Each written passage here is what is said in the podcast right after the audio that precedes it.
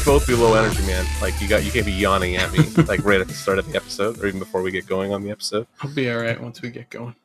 Are you sure? Yeah, Because I'm like Christy like that. Once I know I got an audience. well, you have an audience now. Because welcome back to Dance for What Dance, everybody. This is episode 265. We're just gonna jump right into it because like otherwise I'm gonna cry into a pile of whatever, just crumple into a puddle or whatever.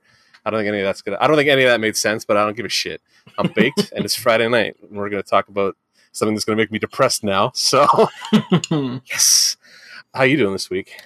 not bad. Just uh, we we we re-inaugurated our cocktails and cupcakes parties last weekend because you know sort of everybody that we know pretty much is all vaccinated and shit, and so had people over. Got to make drinks for people again. Got to see a bunch of people I hadn't seen in a while. So yeah, it's fun. Cool. That's nice. I know I've sadly missed it. I had so many other things to finish up and get done. Got to get you up here at some point. Uh, I was up there actually technically yesterday, so you were you were close, yeah. I was pretty close yesterday. So it was nice, but you know, apparently that shit's just not going to happen anymore. So whatever.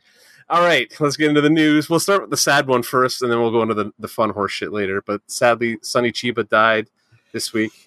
Most famously, and most recently, and most famously, probably in our sphere for was in Kill Bill one and two as Hattori Hanzo, Yeah. but he was in like tons of other like fantastic kung fu stuff. Like famously, the first one was Street Fighter, which is just Mhm. one of those like I can't remember if it was City TV or one of those like Moses Znaimer channels in Toronto that used to do kung fu movies at like yeah. after midnight on Saturday.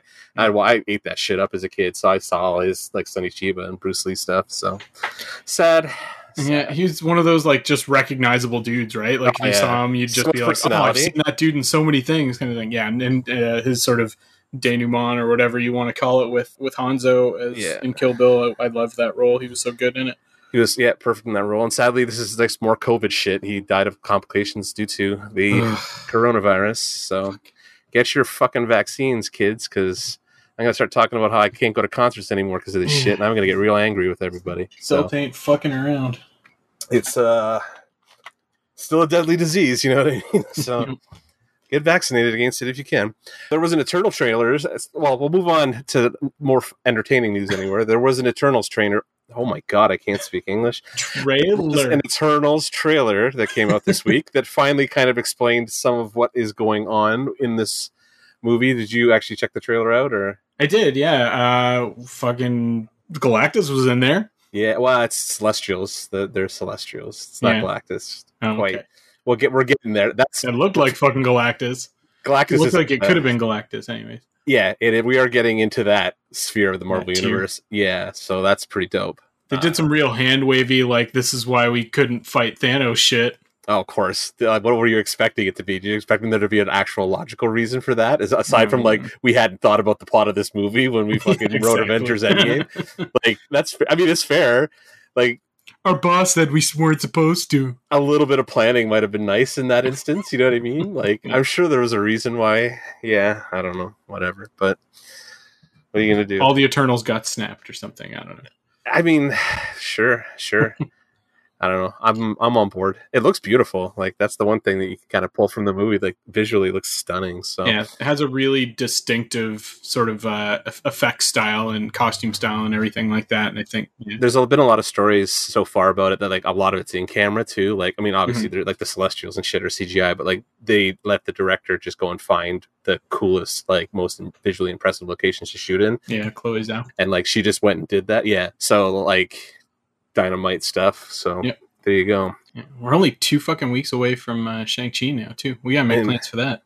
Yeah, assuming uh, they don't shut everything fucking down at this point, then sure. Yeah, the cases have leveled off. I don't think they're going anywhere, and No, we'll see. too bad in Ontario. We'll see what happens. This isn't exactly our sphere, but we do cover Jeopardy a lot, so I want to kind of talk about the Mike Oh, Richards Jesus. Hiring himself to become host, and then like exactly. realizing that like, oh, I have all this hateful sexist, racist horse shit in my Twitter and like just existing and podcast, which uh, hit kind which of, is yeah, Th- this this this off color podcast that I used to do like six or seven years ago. I was like, well, I hope that we're never up to host a major game show.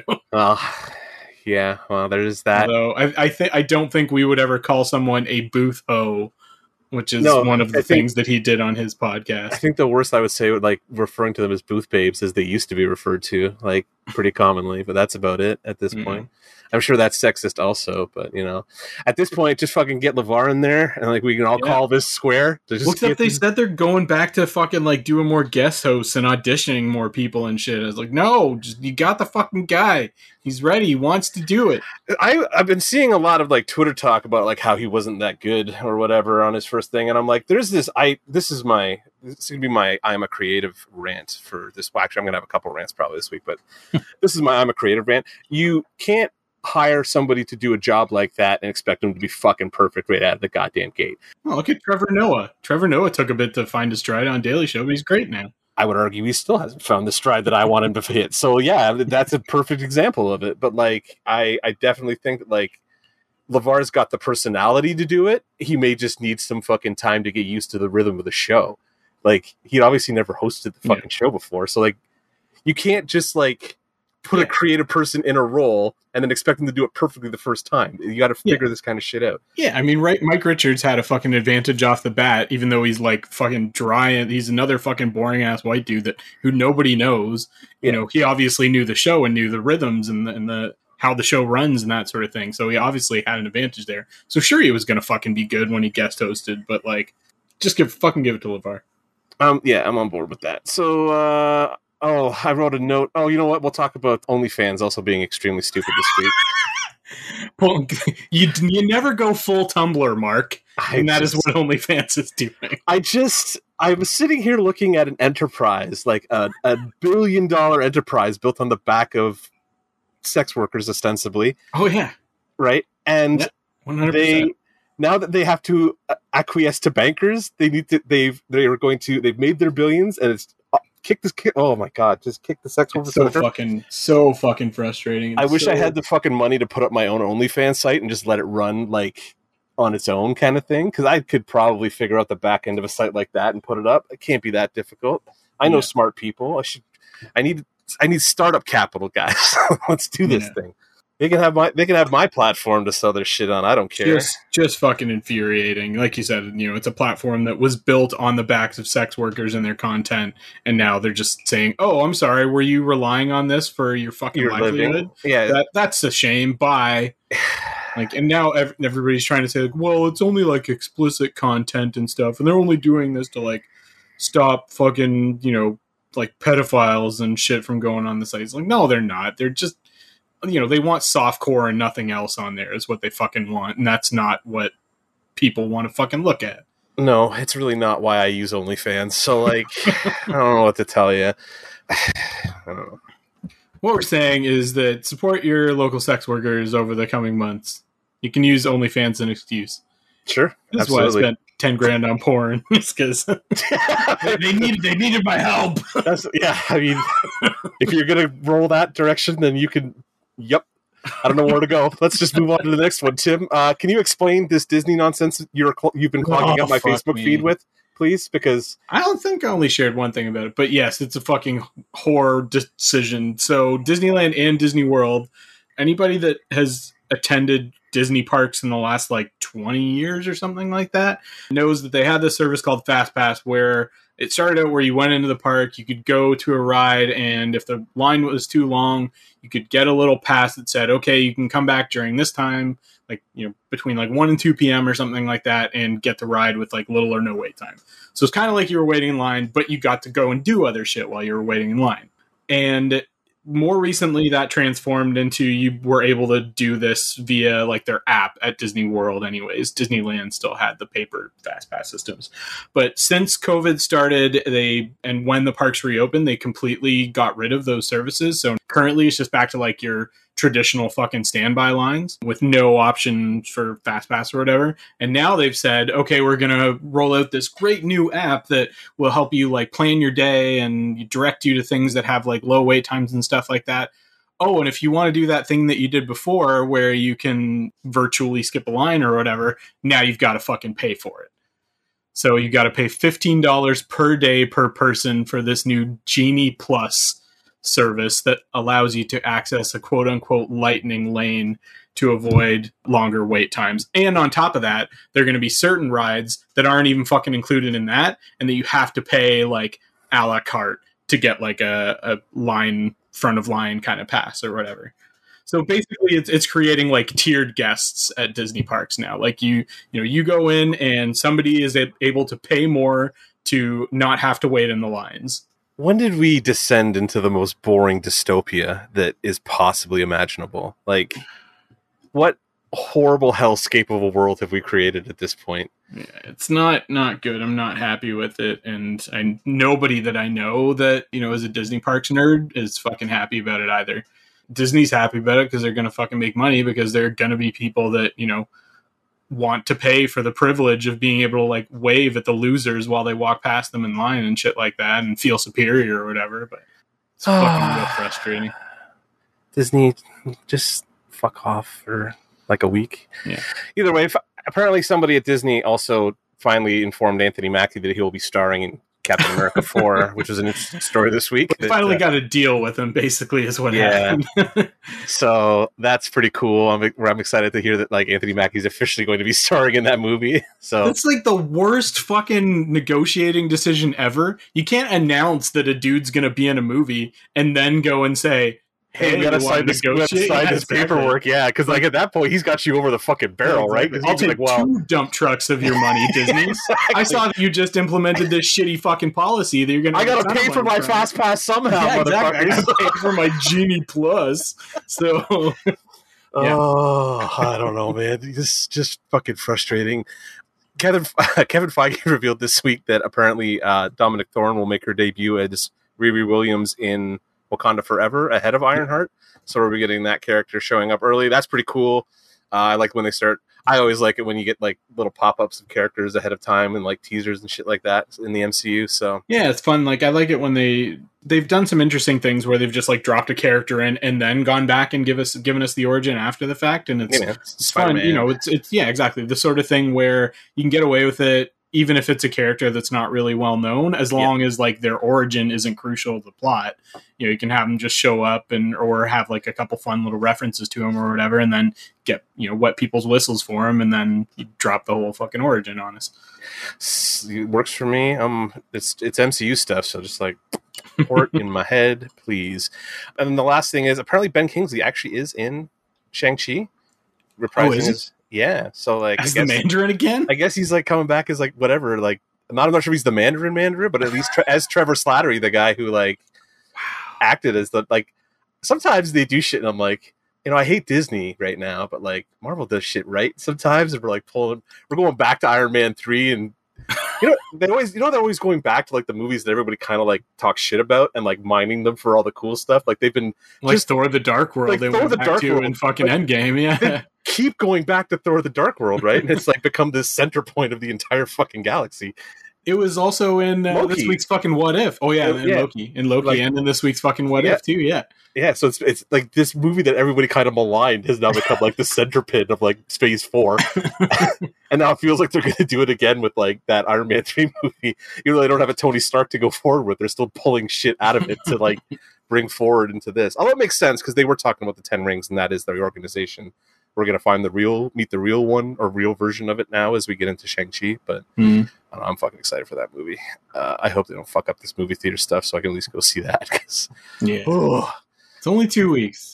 Just That's fucking true. keep your shit together for two weeks, Ontario. Yeah, for the love of God, please.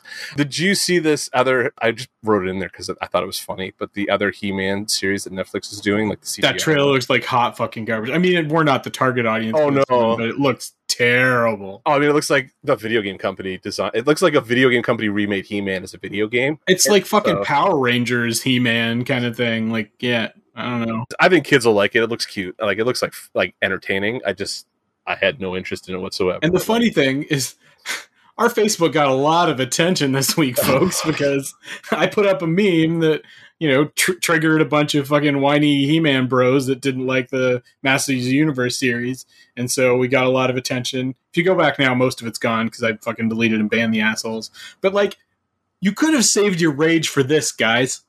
Like, I mean, this is much more deserving of your vitriol than the fact that they made a He-Man series and released half of it and He Man's only in like two episodes. Let's face facts, Tim. In, in like forty percent of it. Let's face facts, Tim. The man babies that you are so intent on spelling out that they are man babies to on Facebook that are never going to understand, but you continue to insist on doing it. It's You will also find so like the energy to be outraged about this. I guarantee you, the energy to be outraged for these fucks is But always no, He. Man's in this one, so it should be fine. That was the Oh, only no. thing that that's the only thing that matters for a Masters of the Universe series for them, apparently. I'm pretty sure that Teela was black. There's going to be people commenting. Like I'm assuming that like the the destroy like the demolitions girl is Teela, Mm. and like that's black girl, and they're going to be pissed about that because no, I think it's I think it's Evil-Lyn. is it Yeah. even better? They'll be pissed about that too. I don't Whatever. know. I just thought it was funny. Either way, the only other thing I had on here is the next DC animated movie is a Catwoman movie, which cool, great. Yeah, I saw that. I, I I'm still way behind on those. I got to catch up on them. yeah, that was all I had for news for this week. Did you have anything else you want to talk to? Uh, talk about? I was uh Uh, I got real hung up on the uh, Jeopardy and the OnlyFans thing this week because I was just like, why? Like, why is the entire world fucking like just completely insane at this point? Like, just yeah, do. just Ugh. yeah. These are fucking no brainers, and you keep fucking them up anyways. Like exactly, like these are fucking really easy answers. Especially like the only OnlyFans. fucking unforced errors is what's happening. The. OnlyFans one is like I, that is like like your dream come true as an app developer. You know what I mean? It just takes Yeah. off, and you're just making money hand over fist. And it's like, well, they want to they want to grow for investors. Like, well, do you really think people are going to stop paying for fucking porn? People are hmm. Yeah. going to pay for tits till the end of time. I Yeah. swear to God. Like, is everybody's going to find that one girl they really like, and that's the girl they pay for? Everybody's making money. Yeah. Anyway, The only other things I had one, James Gunn was on a podcast and he said that he wanted originally wanted Superman to be the villain in Suicide Squad, which Yeah. also sounds like it's the plot of that Rockstar game that's coming out. The su- like Suicide Squad basically has to take down like a out of control Superman.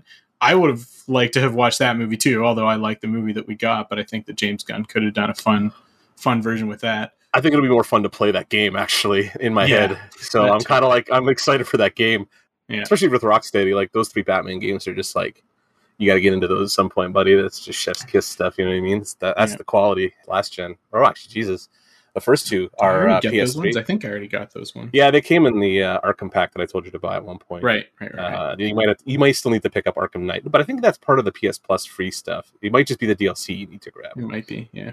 I don't know. Either way, The other thing I had was a weird little one, just because we talked about all these Batman movies last year.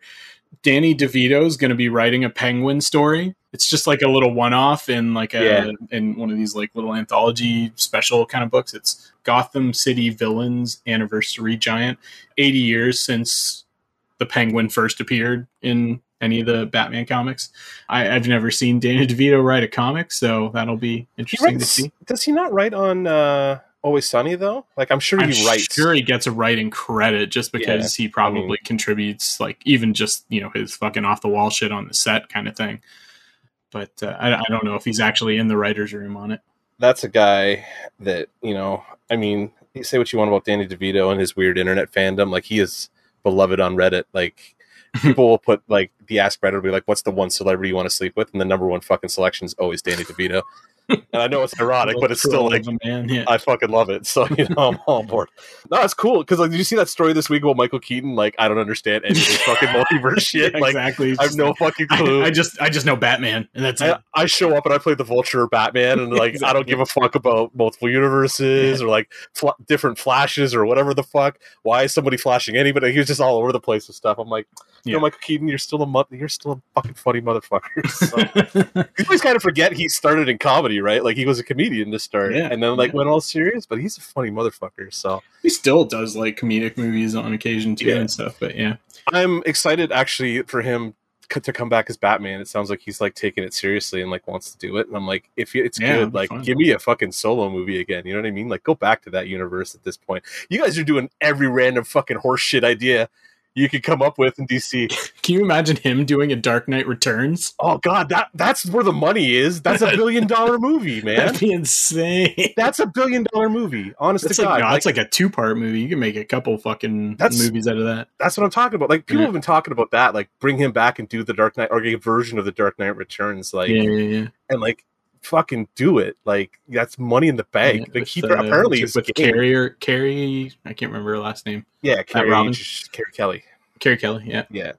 Even if you don't touch any of that stuff, just do that like old Batman story with Michael Keaton. That's money in the bank. It ha- Yeah. like if you, especially if he's game, like, come on, you need yeah. to get Jack. Now he doesn't have that goofy fucking like poofy hair anymore. Yeah, absolutely. like the one thing we all noticed both movies. And why does he have that goddamn hair? Why does he got fucking set, like fucking Kramer hair? why does he have Kramer hair? It's Batman. It's fucking. Yeah. I don't know. Bring Bruce fucking- Wayne can't afford a fucking barber. I mean, at this point, like Michelle Pfeiffer's in the Marvel universe. Bring her, her back over. Let's do some sequel shit. They oh, got that. Batman '89 comic going on right now. Yeah, just I've got that sitting in my pile right here, right now. I read the first issue. It was pretty. It was entertaining. Like it feels about right. The art's not my thing, but that's fine. Yeah. So yeah, that's uh, what else to have? Denis Villeneuve Villeneuve wants you to Oh. watch fucking Dune in the movie theaters because of course he does, and I want to fucking watch Dune in the movie theaters. So big surprise. Uh, the one thing I, I like the way that he framed it though was watching a movie like Dune at home is like driving a speedboat in your bathtub. yeah. I mean, like I get where he's. It's. I have this problem with the film snobbery of it, even though I am one of those guys who would be like, "Yeah, I totally would rather watch that in a movie theater." Obviously, you know what I mean. Like that's the the real experience. Yeah. But like when, when people get real like snobby about it, I'm like, ah, you know what? Just shut the fuck up. Because Nolan, it was the same thing with Nolan, right? Where he's like, we're releasing it in theaters, and I was like, you know what? In what theaters? Shut the fuck up and just let it happen. You know what I mean? Like it's. I, I'm sorry this is bad, but like, Yeah. whining about it's not going to help anybody except for yourself, really. So, Yeah. I don't know. Whatever. That was it. That was all I had. Perfect. Let's move on to Geek of the Week then. Geek of the Week. Uh, this is the segment where we tell each other the nerdiest thing we did this week. So we'll start with Tim. So I got inspired for better or for worse last week because we had a Friday the 13th. It made me think, man, it's been a long time since I watched those Friday the 13th movies. Oh no. Yeah, so I started that. I've watched the first movie on Friday the 13th and I'm on like the eighth installment now. I've kind of been just putting them on while I work, just watching like one a day. What's eight? Which one's eight? Eight is Jason Takes Manhattan. Oh god, that's fucking bad too. Like that's a real Yeah, bad one. I'm only about halfway through that one right now. Oh my God. dreadful. Yeah, some of the uh, like like I think it's like five through nine are just like dog shit, like rough to get through. Yeah, Jason takes Manhattan. I've definitely like Jason, Jason in space or whatever it was. Jason, X was yeah, Jason. X. Yeah, that one was entertaining enough, but it's still like, wow, we are very far away from the source formula of this. really this scraping the bottom of the barrel. here. Yeah, we're like trying to do Alien with Jason. What is going on here? this makes no fucking sense anymore. So Yeah, so I've definitely been reminded why it is my least favorite of the big three like slasher series, like Oh yeah Nightmare on Elm Street, Halloween, and, and Friday the Thirteenth. Friday the Thirteenth has always been the one that just didn't grab me as much, and it's so much just it's really fucking scattered. It has no real substance at all, and like I would argue that like Friday the Thirteenth or that Halloween and, and definitely Nightmare on Elm Street are just a lot more cohesive and have a lot more going on in them, kind of thing. Well, I mean, it's just like the argument of like the auteur, right? Like you, Wes Craven kept his fingers on Nightmare on Elm Street like the entire Yeah. run, so it's always him, like kind of shaping the world. And whereas Friday the Thirteenth bounces between like the worst schlockiest directors like of all time. and that's why like there's no cohesion whatsoever No, like no. everyone's a different director a different style there's no never any fucking explanation whatsoever as to why jason comes becomes like this unstoppable like unkillable like undead creature or whatever it just never they never fucking lay out their rules Yeah, the way that Nightmare on Elm Street does, especially. So like, there's some fun kills. I mean, it's obviously you know it's that like ultimate or example of the you know camp killer kind of sleepaway camp killer kind of thing, and just titties. So there's that. And There's, always that. to I help. guess. Yeah. Did you Um, ever play the game? That I, I feel like that was the ultimate expression of that franchise because I remember playing it when it came out, like it was five years ago or whatever. Were you playing Jason? Well, you could you would play either as a group of counselors or you were the Jason. Like and it Mhm. was random. You would spawn in and be like, "Oh, I'm the Jason this time." So you would go around and just fucking murder the counselors, and the counselor's job was either to stall you long enough that they could escape. yeah. It's just like an online scenario kind of thing, but it was just like a ton Right. of fun to play. Like you just bounce into random like games and just like either survive or take Jason down. Or there's that Yeah. one character that keeps coming back, like Rick Scott or something. No, that Rick Scott might be a Marvel character or whatever. Oh, the the one that Corey fucking what's his name? That one of the Corys played. Oh, sure, Uh, yeah. But it's like the guy comes back a couple times. Every once in a while, you'll get that character, and he gets to come in and rescue everybody because he's like almost as powerful as Jason for some reason. And I don't know, whatever. It's The game was Corey a ton of fun. Feldman, Oh, who was who was in the final chapter, which was like the fourth or fifth one, and definitely didn't five. end up being the yeah. uh, final chapter. But yeah, Corey Feldman played was it Jarvis something? Tommy No. Jarvis, I think. I don't know. There's a, there's Yeah, a Tommy specific Jarvis, that's it. Yeah, there's a specific character that they use in that in the game to be like kind of the counterpoint sometimes. Well, that's the other thing is like Nightmare on Elm Street had had their Langenkamp come back a bunch of times, yeah, you know, over the the, years. character. And right? and yeah, Nancy and the same actress playing her every time. Mhm. Whereas like this, when that Tommy Jarvis character shows up, it's a fucking different actor every movie. It's like there's no there's no consistency whatsoever between. That's just yeah, exactly. Like no Yeah. Wes Craven. Basically, you don't have that auteur guy in the the driver's seat. And Halloween's the same thing, right? Like yeah, they bounce away, but you always kind of like have Carpenter coming back every once in a while to like Yeah. put his stamp back on it. Like he's Yeah. come back what two or three times, Yeah. and done other Halloween movies. So And like the other thing that really struck me at the beginning was just because I've watched the Psycho movies within the last couple of years too, is just how much those first couple of movies steal straight up. Like straight even like full on fucking like camera angles and shots and stuff like that. Like those POV shots like from Jason, like, you know, with like Yep. the knife coming down on people, straight up fucking like a lot of egg Hitchcock. from Psycho, yeah, from Yeah. Hitchcock, and like even the fucking like theme music, except for like the, but like the strings and everything are like Yeah. the exact cadence of the fucking Psycho score. So Yeah. So maybe don't go back and watch the Friday Thirteenth movies again. yeah, no, I'd just gone back like last year when the they did a bunch of 4K dumps of the uh the Hitchcock movies. Like I watched Psycho on, in 4K. Just, I mean, not that it improves the picture that fucking much at this point, like this ancient black and white movie, Yeah. but like it's still it was it's just an excuse to go and watch it again, basically. Mhm. And it's still like, yeah, this is why like some modern horror, even some That's modern nice. horror doesn't work properly for me because like the first bunch of movies that I saw that were like that, one of them was Psycho. Like, where do you go from there? Like everything's down from there until you get to like Silence of the fucking Lambs. Like, yeah, not there's no of- like you've got to do a, a unique take on a slasher because fucking like well, it's just it's Psycho very is the ultimate version of that slasher kind of thing. exactly, and it's very telling that like even 20 years later they were still aping that fucking movie. You know what I mean? Mm-hmm. Like there was no evolution from that, which is that's very depressing. Mm-hmm. So, I mean, what are you going to do? I, for my part, have basically just been like playing video games. I got commissioned to do a bunch of stuff and then it got canceled. So I was like, well, my free time is all of a sudden mine again. So I have Metro Exodus sitting here to play, and I got a really fucking high end graphics card that is going to run on with full ray tracing. So, like, let's kill some fucking mutants and shit. So, I saw something this past week about a, a Castlevania, like an old Castlevania game that got shelved that Apple is now bringing back to life. Oh, really? I didn't see that. There was uh, there was a canceled Castlevania game for Dreamcast. I think uh, is what they're talking about. Is that the one? Maybe. Uh, I can look it up. real I know, I've been playing a bunch of like good Metroidvania games. Axiom Verge Two came out this week. Like actually came out yesterday. I haven't picked it up yet because they didn't put it on Steam. It's on the Epic Game Store, which just fucking honks me off. I guess I could pick it up for PlayStation, but like I played the first one on fucking Steam, and I want to play the second one on Steam because I like playing those on PC a little bit better. Mhm. And then uh, what else? Oh, there's this other one that just came out on Game Pass called Recompile, which is another Metroidvania thing. With, like, you should look at the trailer for this just to, for like the visuals of it. It is the coolest fucking looking game I've seen this year. And then that game that everybody's been talking about, Hades, uh, came out on Game Oh, Pass yeah. this week, which I so I grabbed that and was I've been fiddling with that. I'm not usually big on the roguelike, like you constantly die and like revive and start from the beginning kind of thing.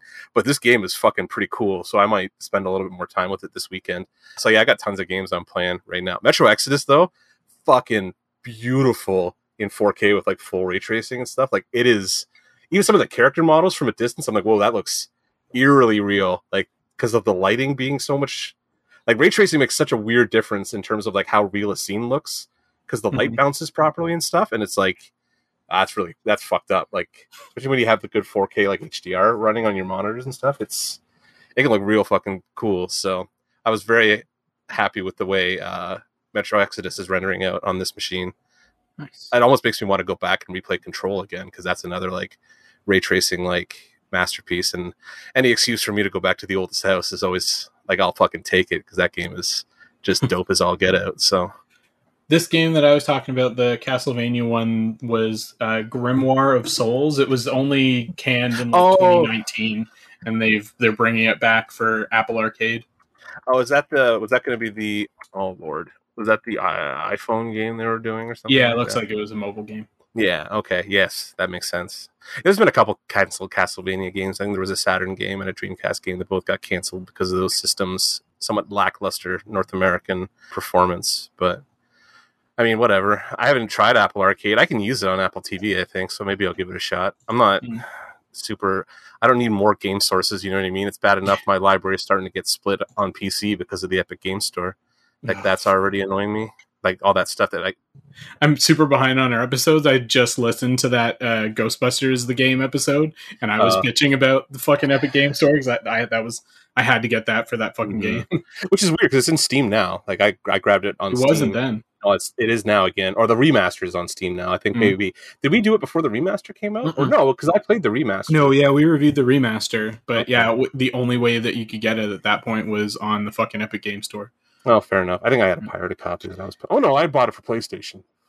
I did get a copy of Death Stranding uh, that's in my Steam store now that uh, came with my processor, Death new Stranding. CPU, Oh, was at the Kojima the game? Kojima one. Yeah, Uh, apparently that runs real nice on PC. So when you get your graphics card, you might want to wait till you get your graphics card. Oh, yeah, I will definitely because it might Yeah. eat your iGPU for fucking breakfast. uh, the game's very heavy graphically, so I think it runs nice and like locked sixty on PC though. So it's been a while since I looked. I didn't really particularly overly care for it, but uh, you know, it's an interesting Kojima like experience to kind of slog through for a couple hours at the very least. I'm, I might go back to it at some point. It just didn't like grab me, and it came out around the same time that I finally got control, and that just like that fucking game blew my mind. So I was like, yeah, this boring game where I'm carrying shit's not as much fun as the one where I play as the sexy psychic redhead that blows fucking things up with her brain. so I'm gonna go play that one instead. Also, she's on a. It's weird because the actress who plays the lead in Control is also on a soap opera my mom watches, so I keep seeing her on TV. So I'm wandering around the house. Like, what? Why? Mhm. Why is Courtney? Ho- oh, yeah, 'cause she's on Young and the Restless now. That's really weird. Yeah.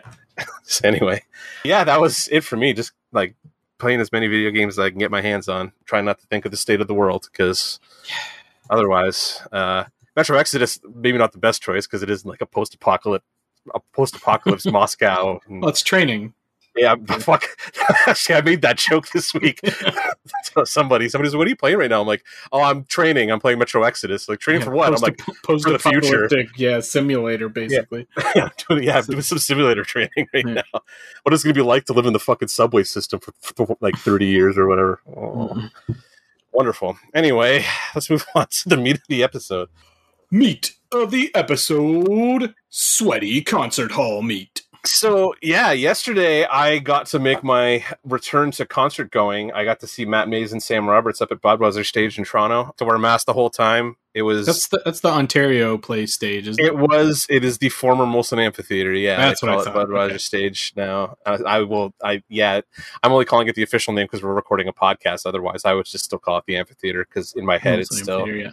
The amphitheater. It's the same as the ACC. Like I, it's I know it's Scotiabank Center or whatever now, but I can't Yeah. not say ACC when I think about that arena. So Yep. It's like uh, we have an even better example in Toronto. Also, Skydome like has been called the Mhm. Rogers Center officially for like a decade now, and Nobody nobody, calls fucking calls it the Rogers Center It's the the only people who call it that are the newscasters, basically, who are paid to fucking make sure they're saying their corporate overlords. Or anybody spiel. that's like under fifteen. yeah. I well, even then, like it's still like your parents would be calling it the Sky Dome. I can't imagine you would pick up Rogers Center from anything but the news. yeah. So. Anyway, yeah. Uh, so we Tim wanted to talk about concert stuff, and now I'm all bummed out because my Tea Party concert got canceled, Ugh. and because COVID continues to go up. But we'll tell. So we can talk about some concert stories. I'm going to make you start though, because I don't have like a specific list of stories, and I want to get some tone from you first before I get like, are we going to get weird? Because I've I've been to too many concerts at this point. Like it's such like a just a regular everyday occurrence that I've seen the most bizarre shit ever at concerts, and Yeah. like I've had the most mundane, walk in, walk out experiences ever, and yeah. all fucking kinds. You know what I mean? Like I'm at this point, I've probably seen a thousand concerts in like and plus kind of thing in my life. And I'm not, yeah, I'm, I'm not in the four digits. I'm, I'm somewhere in the, the triple digits. Yeah. Uh, but so part, part of the thing that brought this up for me was I've been reminiscing lately because been visiting my parents over the past couple months now that we're all vaccinated. And one of the things that I grabbed from their house was like my, all my old ticket stubs. Okay. Uh, so like I was going through some of those and like reminiscing. So it's been just crazy for me, like how many, how things just have blurred together over the years. Like I'd forgotten like how many edge fests I'd gone to. Like I I went to two. I thought I'd only gone to one edge fest, but I went to two. Went to yeah. 2001 or 2000 and 2001, and like I didn't realize that I'd gone to three different Warp tours. I thought it was two max, but I went like to two 2002 and 2003 in Barrie and 2004 in Orlando. So yeah, I just was just like reminiscing about shit like that. But the first one that I want to talk about was a really weird, just sort of sporadic concert experience, spontaneous kind of concert experience. So it was George Thorogood and the Destroyers. Okay. In 2002, it was at the House of Blues in downtown Disney in Orlando. Okay.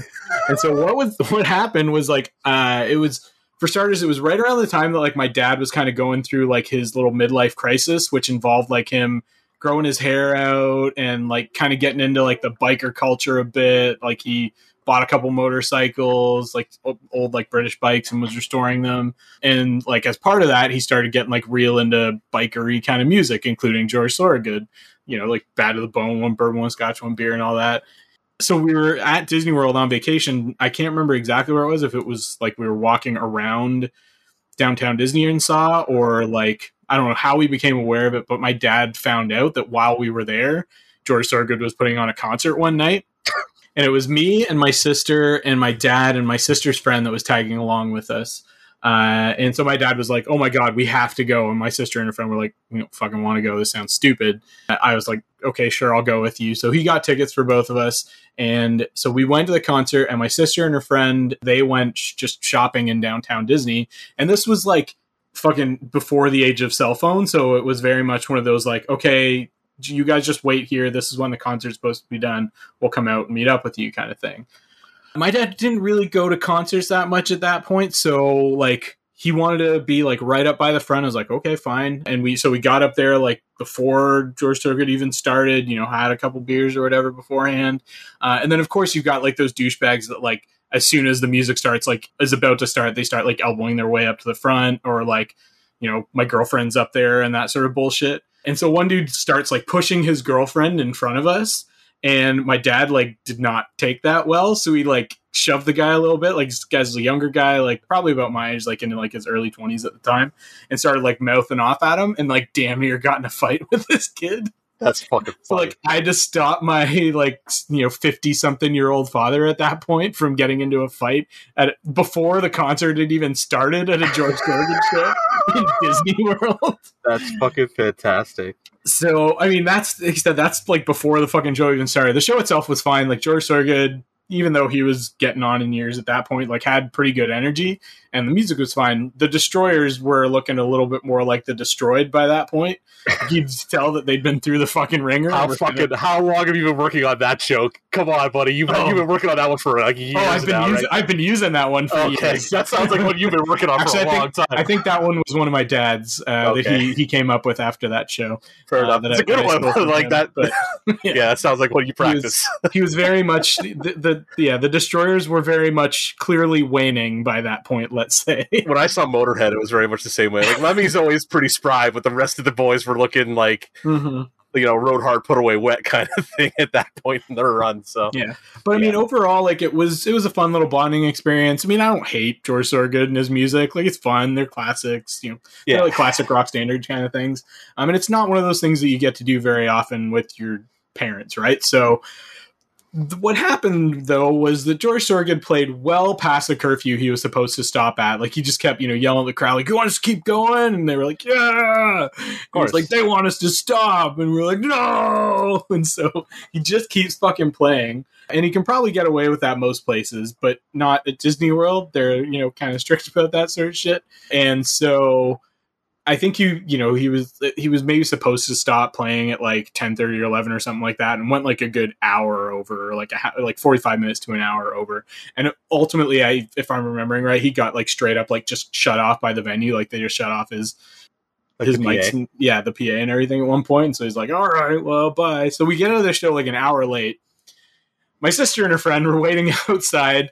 Everything at downtown Disney was closed by this point, and they're just fucking fuming at us for the rest of the trip because like we just fucking left them there, and like they had no again no fucking cell phones or anything. So we just said, "Yeah, we'll meet you here after and around this time," and then it was like an hour later or whatever that we finally fucking got out. Nice. That's my George Thorogood Destroyer story. I've seen George Thorogood and the Destroyers. Actually, Yeah. they played at Artpark just across the border here.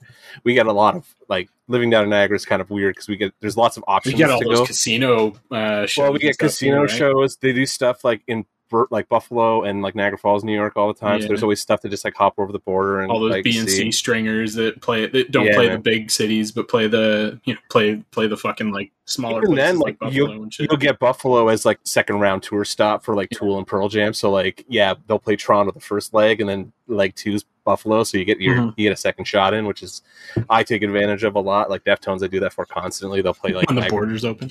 Well, yeah, like when the borders open, there's that for sure. That's funny. Fucking guy got in a fight. My own, like my best fight story at a concert. I was at a Danko Jones show, and he thanked me for knocking a guy out. Nice. So I was, we were, we are like, we're, it's, it's right, like the show had just started, but there was that fucking drunk douchebag, right? Yeah. Just like there is at every show, and we were like literally talking about this. Drinking for six hours already or some shit. And we were literally talking about this while we were at Matt Mays yesterday. I'm like, it was the per- it was like the hundred percent return Toronto experience. There's all these idiots not keeping their masks on. Mm. Everybody's all over the place. Nobody's sitting in their seats where they're supposed to be. We get sat next to a, just the biggest bunch of bro douches on the planet. it was the perfect Toronto experience. I was like, oh, I'm home, you know. but either way, I'm at this Danko Jones show. This is like 2000 and fucking five or something like this. So I'm like 20 whatever, four or Mhm. whatever. And it's middle of the show, and this drunk fucking dipshit had been just banging into everybody, and he'd kind of gotten to a position where he was kind of stuck near me, which is not where the drunk douchebag wants to be, because I will eventually hammer this motherfucker in the side of the head, especially in a mosh pit where I'm going to be able to get away with throwing an elbow or something like Yeah. that. And this idiot, he's bouncing off people, but then he bounces off a girl, spills her drink, and she turns around and like just starts fucking screaming at the guy. And he turns around and throws his beer bottle at her, oh shit! misses her, hits the boyfriend who is now already moving into place to like whatever. Jesus. Dude is literally swing like winding up to swing and grab like hit the girl. Which is happening in like slow motion because he's drunk as fuck. And like I'm kind of high also at the show, right? so like I'm watching this happen in kind of quasi slow motion. bullet time, like Matrix style bullet time. basically and the, so the boyfriend pushes the guy back right and he lands right on me and so i'm like whatever throws an elbow back and catches me in the jaw and i go like i shut down and i just cinched up Blackout. like my year of wrestling training kicks in right and i just grabbed him in a nelson and like choked him out like i just pulled him down and just like You're done. he's way smaller than me, right? So all I have to do is lift a little bit and he's off his feet and then he's unconscious, right? Yeah. Like I had coaches teach me how to do this. like, I know how to do it okay. I you got to check the guy after. But like yeah, so I put this guy out, which didn't take long cuz he was so lit up. He just went right like basically went limp in my arms after I cinched up on him. At this point I didn't realize Danko Jones had stopped playing because he was watching this whole thing from the stage. and he yells at the security. He's like, "Hey, fuckers! That big dude just did your job. Thanks, big dude. You get to come up front now." So I got to like he. So Danko made the crowd part so that me and this couple could like come stand front row for the rest of the show, and while this other guy who I had knocked out got ejected from the show because Nice. Danko was screaming at him. So that was my like that was my favorite fight story. Aside from the Josh Homme beat the shit out of a guy like right next to me at a show in Chicago.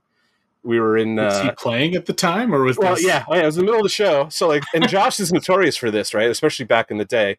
He was a little lit, and the guy was heckling him from the crowd, and Josh was like, fucking shut your fucking mouth. Like, I will come out there and face fuck you. Like, you're going to get face fucked in front of all these people. And I'm quoting directly here. and like, the guy just kept going. And I remember turning to the guy and be like, dude, like, he is a giant six foot six Viking. He's going to come down here and fuck you up. Curb stomp you. And honestly, I'm going to grab you to help him. Like, mm-hmm. and that's what I'm telling this guy is he's fucking yelling at Josh, right?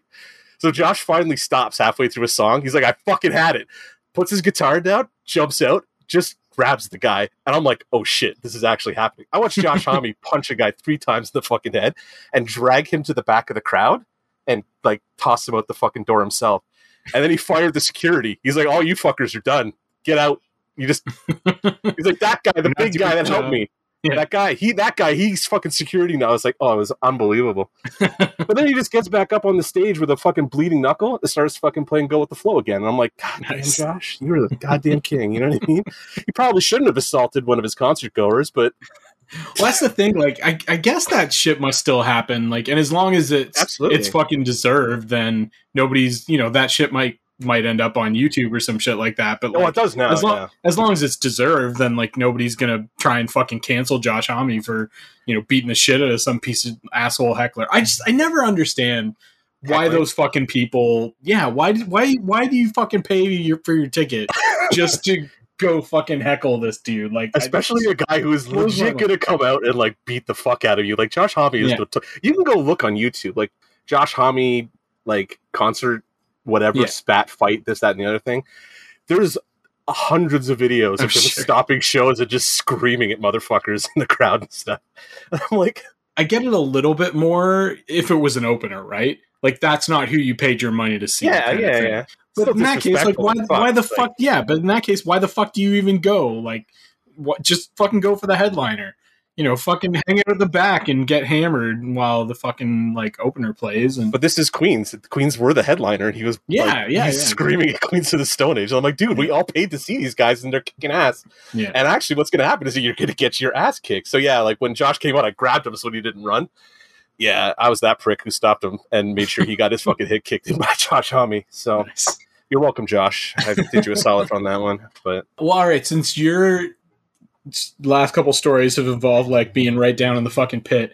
Uh, I'll give my best pit story, which happened during my like ska and punk kind of phase in like the late mid 2000s, like 2003, 2004 kind it's, of thing. It doesn't matter when it was. I'm still going to hold it against you. That's fine. Yeah. Uh, so th- this was Reel Big Fish and Catch 22 in the summer of 2004 at the Phoenix Concert Dear Lord, Theater you couldn't pay me to see that show. Like, so this was all part of that period, like where my sister and I ended up going to a bunch of like punk and ska shows together. It was one of those things that we kind of like bonded over, and it was right after she had started university at Brock, actually. So probably uh, were you at Brock still in like 2002, 2003? I started in 2004, actually because I was I I'd gone to Niagara first, like for ninety nine, like 2000, 2001. and oh, okay. Took some time and then went back to Brock in two thousand four. So. Okay, you would have been there par- partially at the same time because she would have started in like two thousand two and was there for three or four years, so yeah. would have been there through like.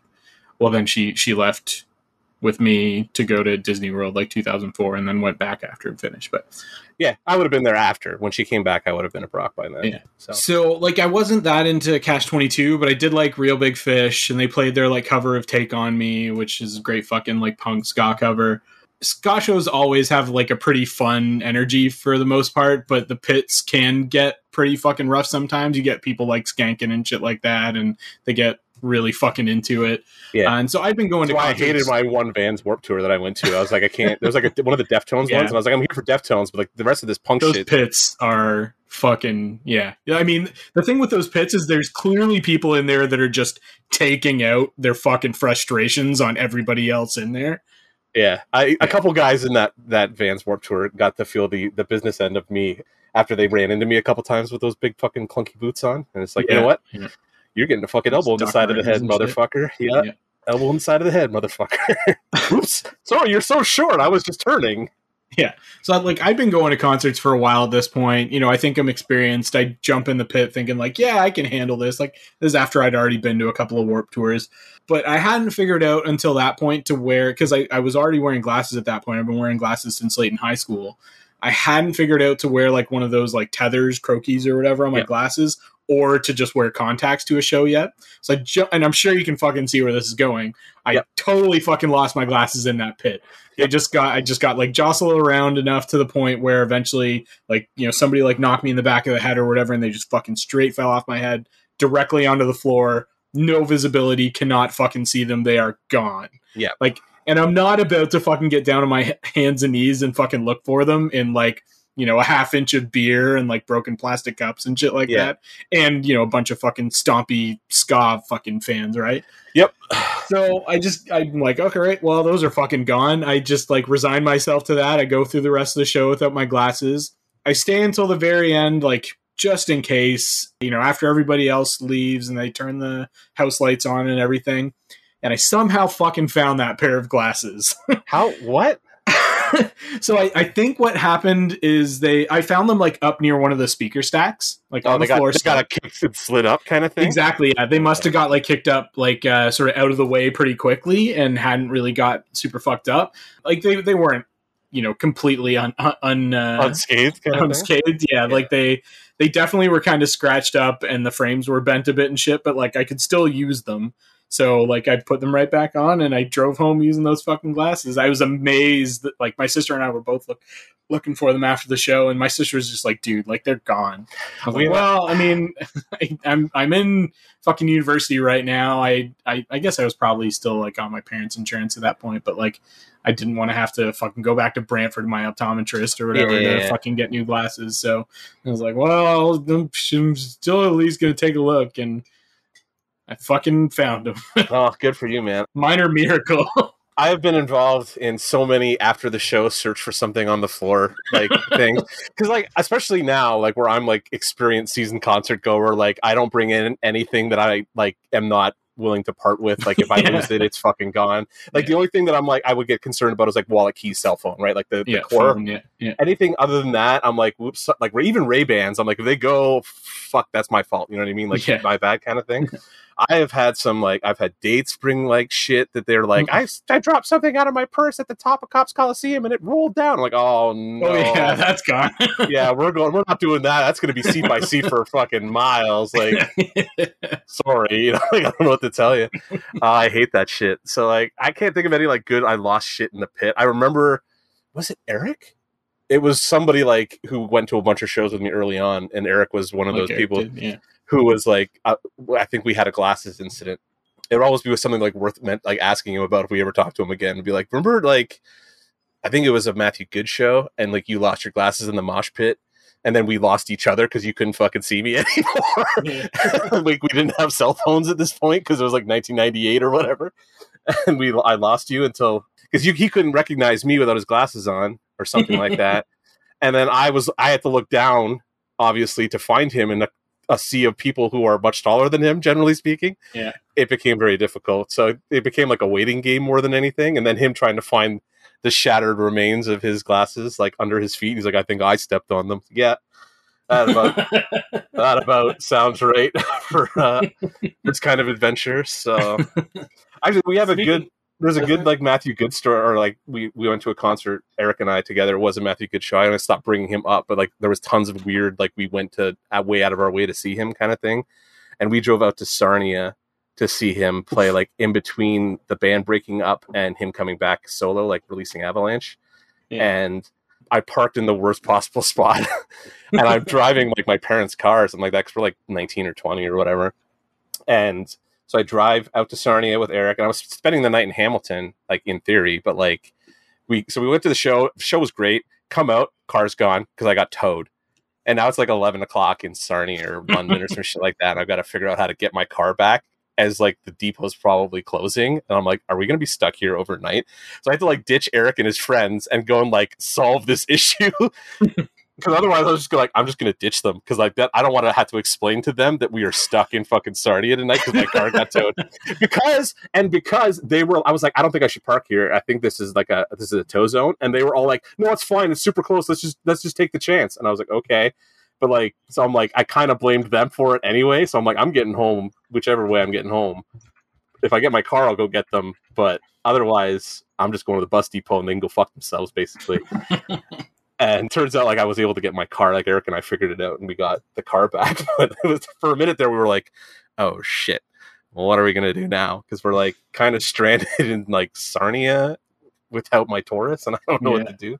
So So my my car related like concert story would probably be I don't remember what year this is. Uh, would have been like late late 2000s kind of thing. But uh, my my friend Mark, uh, who's actually at the party last weekend, my that was one of the guys that I went to Coachella with. Mhm.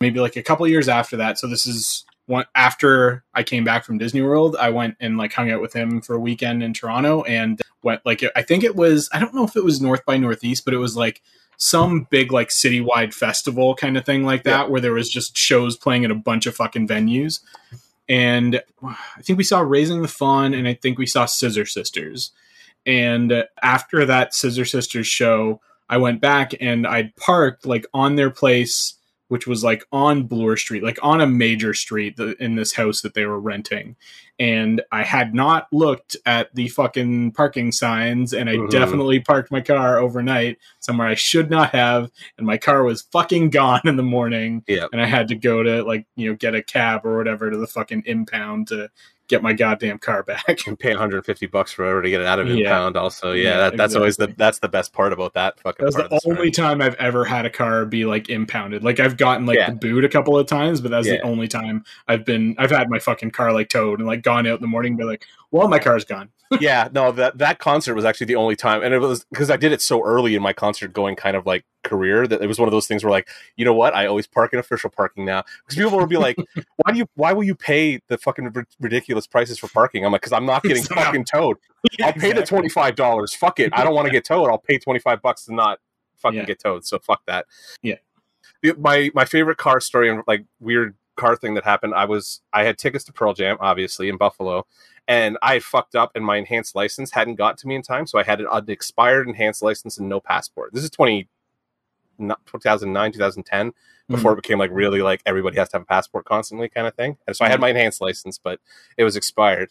And we're driving over, and I'm I'm just praying that this guy's gonna fucking show me mercy, right? Like that's basically what's gonna happen. And as we're pulling up to the fucking border, and my cousin's laughing at me, he's like, "I'm just gonna catch a cab and go to the show, right? You know that I'm just ditching. it. I got my passport." I'm like, "Yeah, I know, I understand, but I just got to try, right?" Because the fucking enhanced license office boned me. Either way, so as we're pulling up, all of a sudden my fucking car starts to like rumble, and I'm like, "What Oh, fuck is no. going on?" I've blown a flat just as I was pulling up to the thing, and I'm like, "Unfucking believable, right?"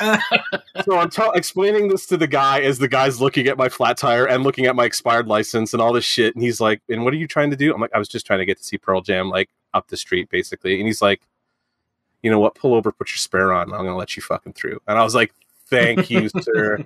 So we got over. John and I put the spare on the Altima. We got back on the road. We got to Buffalo and we saw Pearl Jam. The best part was coming back over. The border guard was like, so he's looking at the spare. And then I pull up and like he's like, he wants your ID. So I hand him my expired license and whatever. He's like, they let you over with this? I'm like, yeah, I blew the flat just as I was pulling up and he showed mercy. And he was like, fuck it, I can't ruin that kind of karma. Have a good night, sir. Yeah, He's like, exactly. "Let me go through." I was like, thank you, awesome. So like, yeah, I thank you yeah, white privilege yeah, basically, thank you for being a white person. I guess it works for me. Yeah. Yeah, so that was yeah. That I don't usually. I'm usually very like if, make sure the car's in good shape before I drive it to the city, kind of thing. yeah yeah Because I've had a couple like I'm driving up to the city and all of a sudden the electrical system goes weird and all the lights inside the car turn on because like a switch in the door is broken. you know what I mean? Like it's just randomly like now my battery's draining constantly. I got to pull the light light sockets and stuff out. Otherwise, the car's gonna die before we try and drive home after the show. Shit like that. But like other than that, you know, you get used to shit like that. That's just the price you pay for fucking wanting to go to a concert every three weeks. The wear and tear on your vehicle is, you know, Yeah. considerable when you're driving like I do sometimes to go to concerts. So yeah I was actually I had one question. Like, what's the furthest you've ever traveled to go to a show? coachella I guess that makes sense. Uh, never like touched on it. that was like a three day drive. Yeah. we we stopped. We stopped one night in Chicago. The first night we drove from like Southern Ontario to like Chicago because one of the people that we were going with, their like older sibling was in Chicago, and we totally miscalculated the fucking time. Like this is pre GPS, right? This is Yeah. like 2004. totally miscalculated time. We got there like it was already fucking like ten o'clock. None of us had eaten anything, so like we went and found like a late night diner or something like that to fucking eat food in. Like we are thinking like this is great. We're gonna get to like go to Chicago and like fucking have a great night out or whatever. And we didn't even fucking get there until ten o'clock. We just Yeah, yeah. and eat food, then go go home and go to sleep. And then the second night we got from there to Vegas. That was a long fucking. That's a long haul, man. Yeah. Fuck yeah. I, was there another? No, I think that was it. I think from there, yeah, from there we, we got to Vegas again. That was another long ass fucking day, and then we got to Vegas and like you know got pretty late and immediately went out and we did a buffet. Realized that like er, and like bought bottles of wine, and then when we were leaving, we're like, oh man, we didn't finish our bottles of wine, and then the wait waitresses were just like, yeah, you can take them with you here. Like you can just walk around with bottles of wine. So we're just like walking around the strip with fucking like half finished bottles of wine and just Fair getting getting fucking ripped. And then so that was the second night. The third night we stayed and we basically got to where we are going because Yeah. Uh, like it's like Palm Springs or whatever. But we actually stayed in Hollywood that night Okay. and did, like had a night out in Hollywood. And then uh, yeah, and then the the next night after that was Coachella. The first night of I think- Unarguably, like me just flying up to Vancouver for shows has was probably the most travel like I've done for that kind of stuff. Especially when I was dating Joanne and we were back and forth all the time. Like I Mm. would buy Yeah. tickets for weekend shows and like go out there and see it with her and then come home kind of thing. yeah. But it's like I saw a bunch five, of people Five hour flight or something. six, depending on the fucking, you know, depending on what the wind's like that week, you know. So, Uh. yeah, so there's that kind of stuff. My dream thing at some point, if tours ever start again at this point, fuck, I can't wait for this shit to be over. I want to go to a concert again, you know. That was what I was thinking about while we were watching Matt Mays. I'm like, this is awesome. I'm glad I got to just go to a show. I really wish it was one of my bands that I was seeing. Yeah. you know, because you know it's been 18 months, and like the last show I saw was like Tool. And it would have been nice to be able to come back like on Tea Party or something like that. But one of one of the things I figured out uh, as I was like going through my ticket stubs, and also I've been like upla- uh, updating my like setlist.fm like you know these are the concerts Yeah. I've been to thing because it, it like gives you sort of a profile. Is that Tea Party? I think is tied for the band that I've seen the most because I don't like often go see like the same band over and over and over again kind of thing. Partially just because there was only sort of a pretty narrow set of maybe like five years that I really like went to shows pretty regularly Yeah. and so yeah tea party is like up there with i think like sloan in terms of the band num like bands that i've seen the most times and it's like three times kind of thing because i think they were at two of the edge fest that i went to and then that show that i went to with you do you want to do the horrible numbers? Like, do you want me to tell you what my horrible numbers are?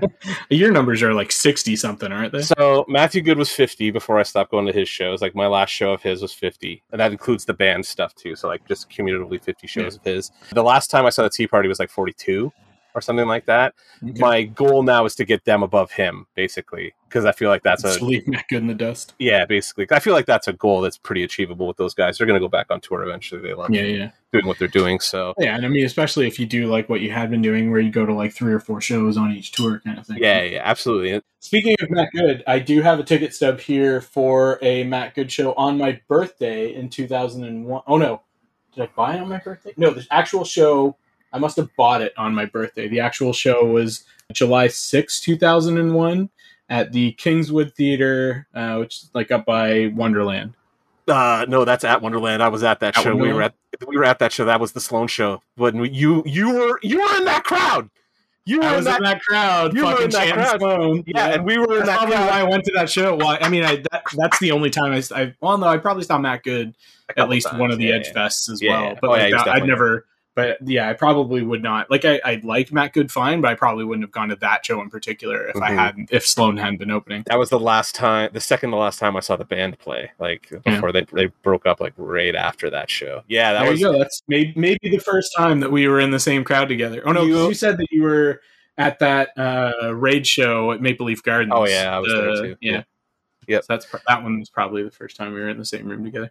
Oh, okay. Here, here's you want to hear. I don't know if this will make the episode. I might have to cut this out, but this is like the weirdest thing that's been going on for the last like couple years. So, and it's about like seeing the same person at shows over and over again. So, like three or four years ago, I was on one of my like Tinder things, like just swiping. You know what I mean?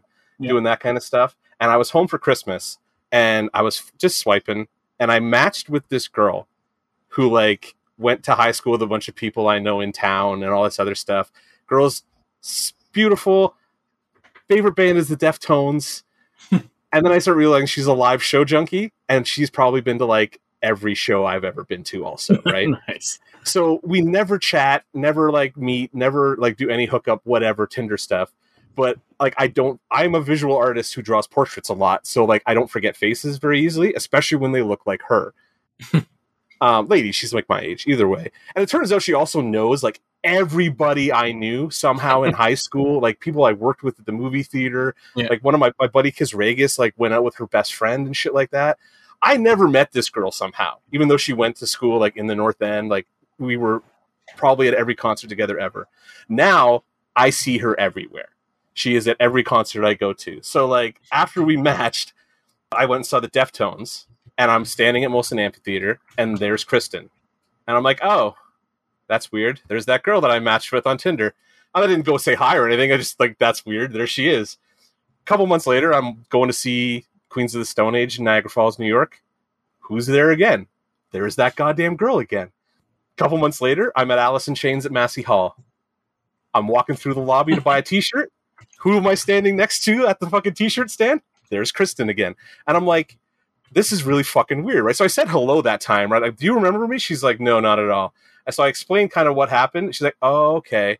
But she gave me that weird, like, you fucking weird, creepy stalker kind of thing. And I was like, fair enough. And just walked away. Like, I don't care, right? It's just weird. I shit you not, like three months later, I'm at Queens of the Stone Age again in, at Molson Amphitheater, and I'm on the floor, right? And I'm talking to my bro- my sister and her boyfriend who had bought my front row, like very front of section 200 seats that I'd bought, Yeah. and bought me the floor seats so I could get even closer. And I'm standing there talking to them, and I look over to the right, and there she is again. And I'm like, this is fucking nuts. Like, so I finally go over, and I'm like, hey, do you remember me? She's like, okay, yeah, now this time I remember you. I'm like, do you know those people over there? She's like, yeah, did I go to school with them? I'm like, yeah, that's my sister and her like husband or whatever, Greg. He went to Holy Cross too. He's a year older than me, but like all this shit. Mhm. I'm like, we've known everybody in common for a million years. Yeah. We've never met somehow, but now I see your face pop up at every fucking concert I go to. she was at Matt Mays last night Oh, so like wow. it continues, right? So I didn't see her, but I posted to Instagram, and who likes and starts commenting on my thing? But there's Kristen again, fucking commenting on it. I'm like, we got to start coordinating these rides up. I'm living in St. Catharines now. Like we're wasting gas. yeah, both of us exactly. driving Yeah, to Toronto, yeah. going to the same goddamn concerts. So I guess I'll see you at Deftones Gojira like next year or whatever. She's like, yeah, pretty much. Yeah, all right, cool. Just they do a podcast too called uh, in the from the straight or something like that. They just started it. It's like indie music and stuff Nice. down here. They were organizing shows before COVID hit, obviously, and I think they were trying to get started again. But I don't know. I don't know what the fuck's going on with anything anymore. The next time they do a show, I'll probably shout it out and like because I'm gonna go. I think just to. Like at this point, I just want to sit her down and be like, "What shows have you been to that we have in common?" It's become like this weird, like, Let's compare our setlist FM profiles. yeah, basically, like let's go through Setlist FM and just see like how many shows we have in common. Because if she's, because I know I saw her at Tool. I no, sorry, it was Perfect Circle. I saw her at also, and I know she was at the Tool show that I was at, like the last one. So it's like we go to every concert like in common. It's just the weirdest thing. And now because I know, like, I recognize her and like I know, like everybody seems to know her also. Like I ran into my ex a couple weeks ago. And I asked, I don't know how it came up, but she's like, "Do you know Kristen so and so?" And I was like, "Yes." because she was oh because she was organizing shows at the Mansion House, and I was Mhm. like, yeah, yeah, I've met her because we were talking about doing gig posters, and she was like, oh, you should get in touch with Kristen so and so. She's like, do you know her? And I'm like, yeah, she's like my concert stalker. Or not really, but like we just end up at all the same concerts all the time. She's like, Yeah. yeah, that makes sense. She was always at the same shows. That I remember, like the next day, she, I'd hear you say you were at the same show as her, and I'm like, oh, thanks for introducing me. Whatever. Anyway, yeah. So that's just been this weird thing, like that has been going on for years now, and I'm. now I'm in town. I should just be like, can we just go for coffee and like just figure out how many times we've been in the same goddamn room because it's been now it's just bugging me. So yeah. either way. I don't know what else you want to talk about. What other kind of weird concert stories? That Rage show was a lot of fun. We were just talking about. I think we've talked about it before. We did. We talked about that. So the last time we did an episode like this was, I don't know, three or four years ago at this point. It was episode Yeah. 73. Fuck, that must have been an awful listen. Did you listen to it? I know I did go back. It, it was all right. It was, I mean, it was back in the Christie days. So like we got to laugh at Christie's like weird concert experiences and shit. Oh, was that the one where she like cried in a dumpster or something like that? Was that what she told us? no, the, the no, no, not story? that. oh no, I don't think that was on that one. I mostly just listened to my parts just to make sure that I wasn't like duplicating. And Oh, I'm like, sure. I I- I clearly thought we were never easily. ever. Yeah, I clearly thought we were never ever going to do another concert episode because like I tried to cram in like all of my like biggest, most memorable ones. Yeah, So like Tim, here, here I was like, Tim is our uh, designated. Get, I got to get my shit in guy. I've got I've got 300 pages of notes. We got to get through all of them. Like Tim, yeah, I gotta get them all in here. four hour episodes, dude. No, please, like edit. And then I edit them. So there you go. I don't know what else. I mean, th- those warp tours in general were pretty memorable for me because they're they're fucking experiences. And the the last one that I went to was in 2004 while I was working at Disney World. Was so in Orlando. It was in the end of July. I don't know who the fuck coordinated that, but like, yeah, dead of fucking summer in Orlando, in Florida.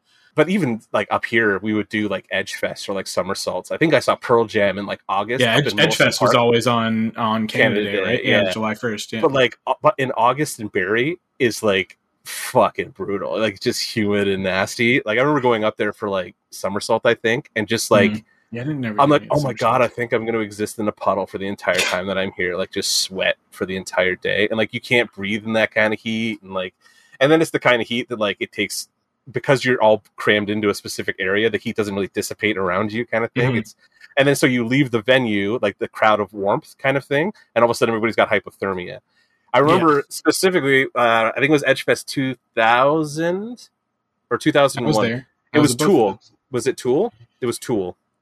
Uh, yeah, I don't remember. 2001. Tool, was at one of those two. Yeah. 2001. It was because Lateralus was just about to come out.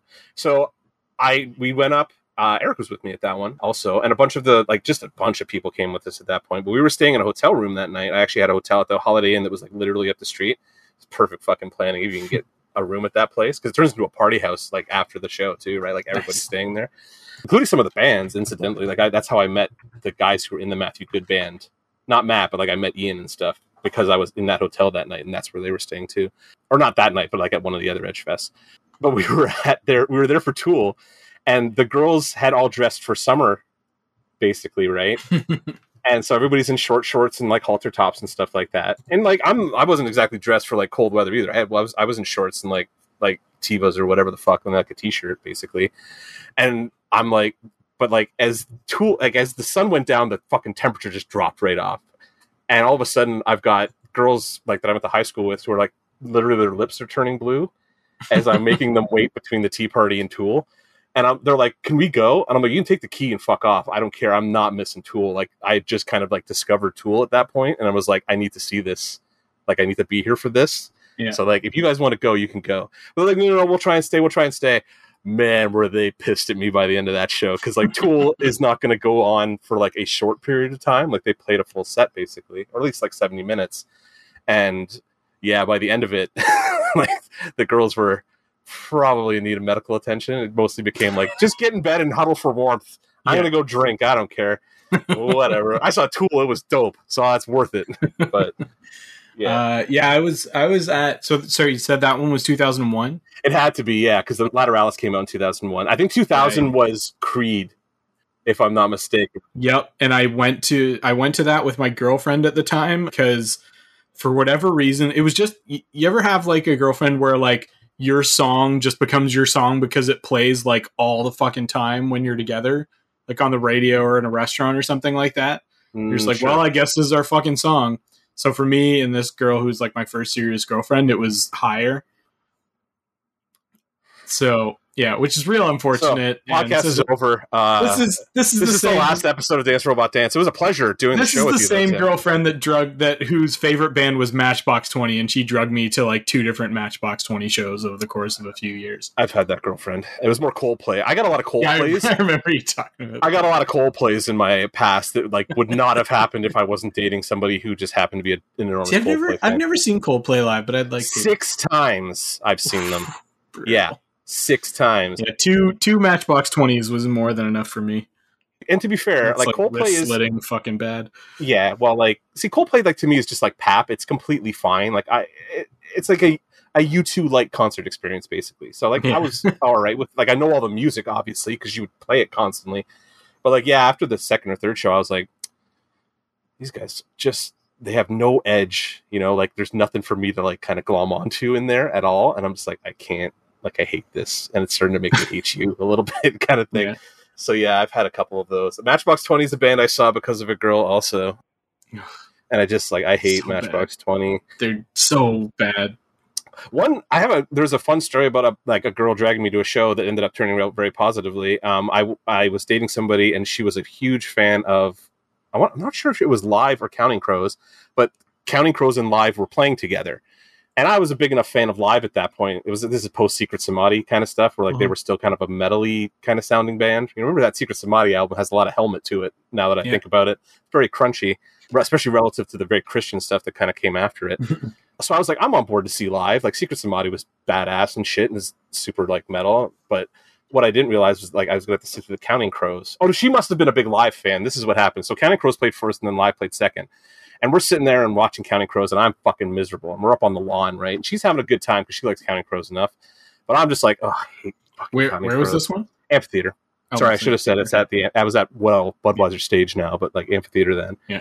And out of nowhere, like Counting Crows ends, and we're getting we're getting ready to watch live, and now I'm a little bit more interested because like a band that I like is going to be on, and out of nowhere, this very nice couple came up to us on the lawn. We're like, "Hey, are you guys staying for live?" And we were like, "Yep." It's like her favorite band, so we're absolutely going to stay. And like, I'm on board. It's like, cool. We hate them, so here's our tickets. You want to go sit like, Nice. in the pit. We were second row for Nice. live that night, so we ended up like r- like going from the lawn where we cheaped yeah, out and yeah. bought lawn seats to second row, and I was like, "Yeah, right. This band's pretty fucking good live, actually." so, I did something like that. Uh, also at Molson Amphitheater uh, with, and this is a concert I pretty sure I mentioned last time that we did this, but uh, it was Pink opening for Lenny Kravitz. nice. Okay. And for whatever reason, there were like some seats pretty far down that were still open during during Kravitz, Mhm. and so like I just kind of like snuck down there and like got past one of the security dudes, kind of thing, and like watched most of Kravitz from like because our seats like I, I can't remember who I saw that one with. It might have been my sister. My, I might or I might have gone to that one on my own. I don't know. Yeah, like so I I got down a lot closer for Kravitz, and that was I mean Kravitz puts on a fucking outstanding show. Yeah, although I've seen him a couple times, he was really good live. I've had a couple like good front row experiences, but like the one, my favorite one, because it's actually a story, is we were. I had a bunch of friends that were like really wanted to see Red Hot Chili Peppers, right? And Mhm. I'm just like concert guy, so everybody's like, "Oh, if we invite Mark, he'll just come along because he just likes going to shows." Even though you hate chili, Even though I hate the Chili Peppers. The only reason I said yes is because opening for them was Stone Temple Pilots, and Oh, Stone nice. Temple Pilots are fucking awesome live. So I was like, I'm gonna go watch Scott Weiland play Lizard Man. I'm on board. yeah, BL fucking tripped Weird. out on heroin. I'm whatever, man. He was an entertaining front man for his time, you know. So I was on board for that. But what happened was like we get to amphitheater and we're sitting in our seats, like well, out in the two hundreds or whatever. Like we were under the the underhang or whatever. And Scott Weiland comes out and he starts the show. And like a song in, he's like, "Fuck this! There's not enough people in front of me. I want all of you people who are sitting here watching us to get down in the mosh pit right now." Right? And the security, you can see the security people go, "Oh, Oh no! but we were like, he just told us to fucking do it. So we grabbed our shit and rushed, right? Yeah. Like went right down. I I leaped over that fucking like there's a rail. the railing, yeah, The rail. yeah. I hopped over the rail to like get past the security guys. Although I could have just completely plowed through them, but fuck it, I don't want to hurt anybody. So I jumped the rail and I took that ten foot fall. So that was fun. but yeah, so now we're in the mosh pit, right? Like, and the seats just started to get kind of like torn out, kind of thing, because there's three times too many people in the mosh pit now. And in between the show, I can see the security around the edge trying to grab people and like check their tickets. yeah, But I'm like, you lost control. Like it's over. yeah. like That's it- done. this is like, done. this is over. Like Out of the war, control. the war is done now. The only reason I left the pit is because the fucking Chili Peppers were so boring that I could I didn't want to stand and listen to Frusciante do a longer solo anymore. So I finally just like left, and they're like, "Hey, do you have your ticket?" I'm like, "Yeah, here." And he's like, "You're supposed to be way up there," and I was like, "Yeah, I'll go back there now because this shit sucks." Basically, like fuck that. I was like, "These guys suck." STP was way better. So I was like the rush to the front show. I have I have had we got lottery tickets one year for Pearl Jam. So in 2011, they were doing like the PJ 20 tour, and Neil Young Mhm. came out to play, and we were second row for that show at in Toronto. My sister and I. That was amazing because you never really get to be front row unless you're like very very like low in the 10 club order kind of thing. Yeah, yeah, yeah. Like you got to be like, and my number's fine, but it's like right in the middle kind of thing now. Probably lower a quarter basically now, but Yeah. I'm never going to get to the front row with that number. But they started doing these random lotteries because I guess they were sick of seeing the same fucking Yeah. hundred people in the front the row same, like, every time. now like sixty year old dudes in the front row. Exactly, like the same age as them, because it's basically the guys who would have seen them early on, right, and joined the fan club in the '90s and that kind of stuff. And I guess they got sick of seeing those people in the front row. It, it caused a big hubbub in the like the fan club community. Yeah. But the rest of us were like, "Good, you fuckers are always Yeah, down there, and you're not doing chance." anything."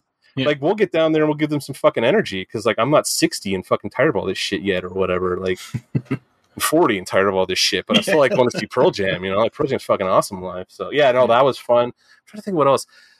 Uh, as- Lee's and my like Lee's and her husband now because they want to come to shows with me all the time. I'm bad for buying pairs of tickets and Mhm. then like giving them to them and forcing them to pay the exact same amount of money on an upgrade for one a ticket for single ticket. Yeah, So I end up like front row for a perfect circle, front row for Guns N' Roses, front row for other stuff. I just like you. go- You go on StubHub and look for a single. You can sometimes find amazing seats, yeah. and with one ticket. Yeah, and most people don't bought want like that. four tickets and they only needed three or Three, yeah. and so they're So, just like, dumping one. Yeah, so you, I I'll go and fucking snag that for myself and end up like front row at like random shows because Yeah. like I went that day and like grabbed a ticket and that's what happened. Um, and also I'll, I'll pay two hundred fifty bucks for a front row seat if I have the opportunity to, right? I feel like you've like our overall concert experiences. It sounds like you've been to way more like big fucking like stadium assigned seating concerts, and I've been to a few of those. But like most of what I've been to are like festivals or Oh, much smaller venues where just everybody's fucking crammed my into a room sweet summer kind of thing. child. Oh, my sweet summer child. I'm just telling the big stories. You know what I mean? I've seen. Well, so so there- Here's a small one- club story, and this is a Guns N' Roses related story. I went and saw uh, Pistols and Daisies, which is technically Guns N' Roses. It was uh, Guns N' Roses without any of the members except for Axl, right? Because I never thought I was going to get a chance to actually see Guns N' Roses together. So I went and saw Axl perform, and it was at the Docks, like the worst venue in the city.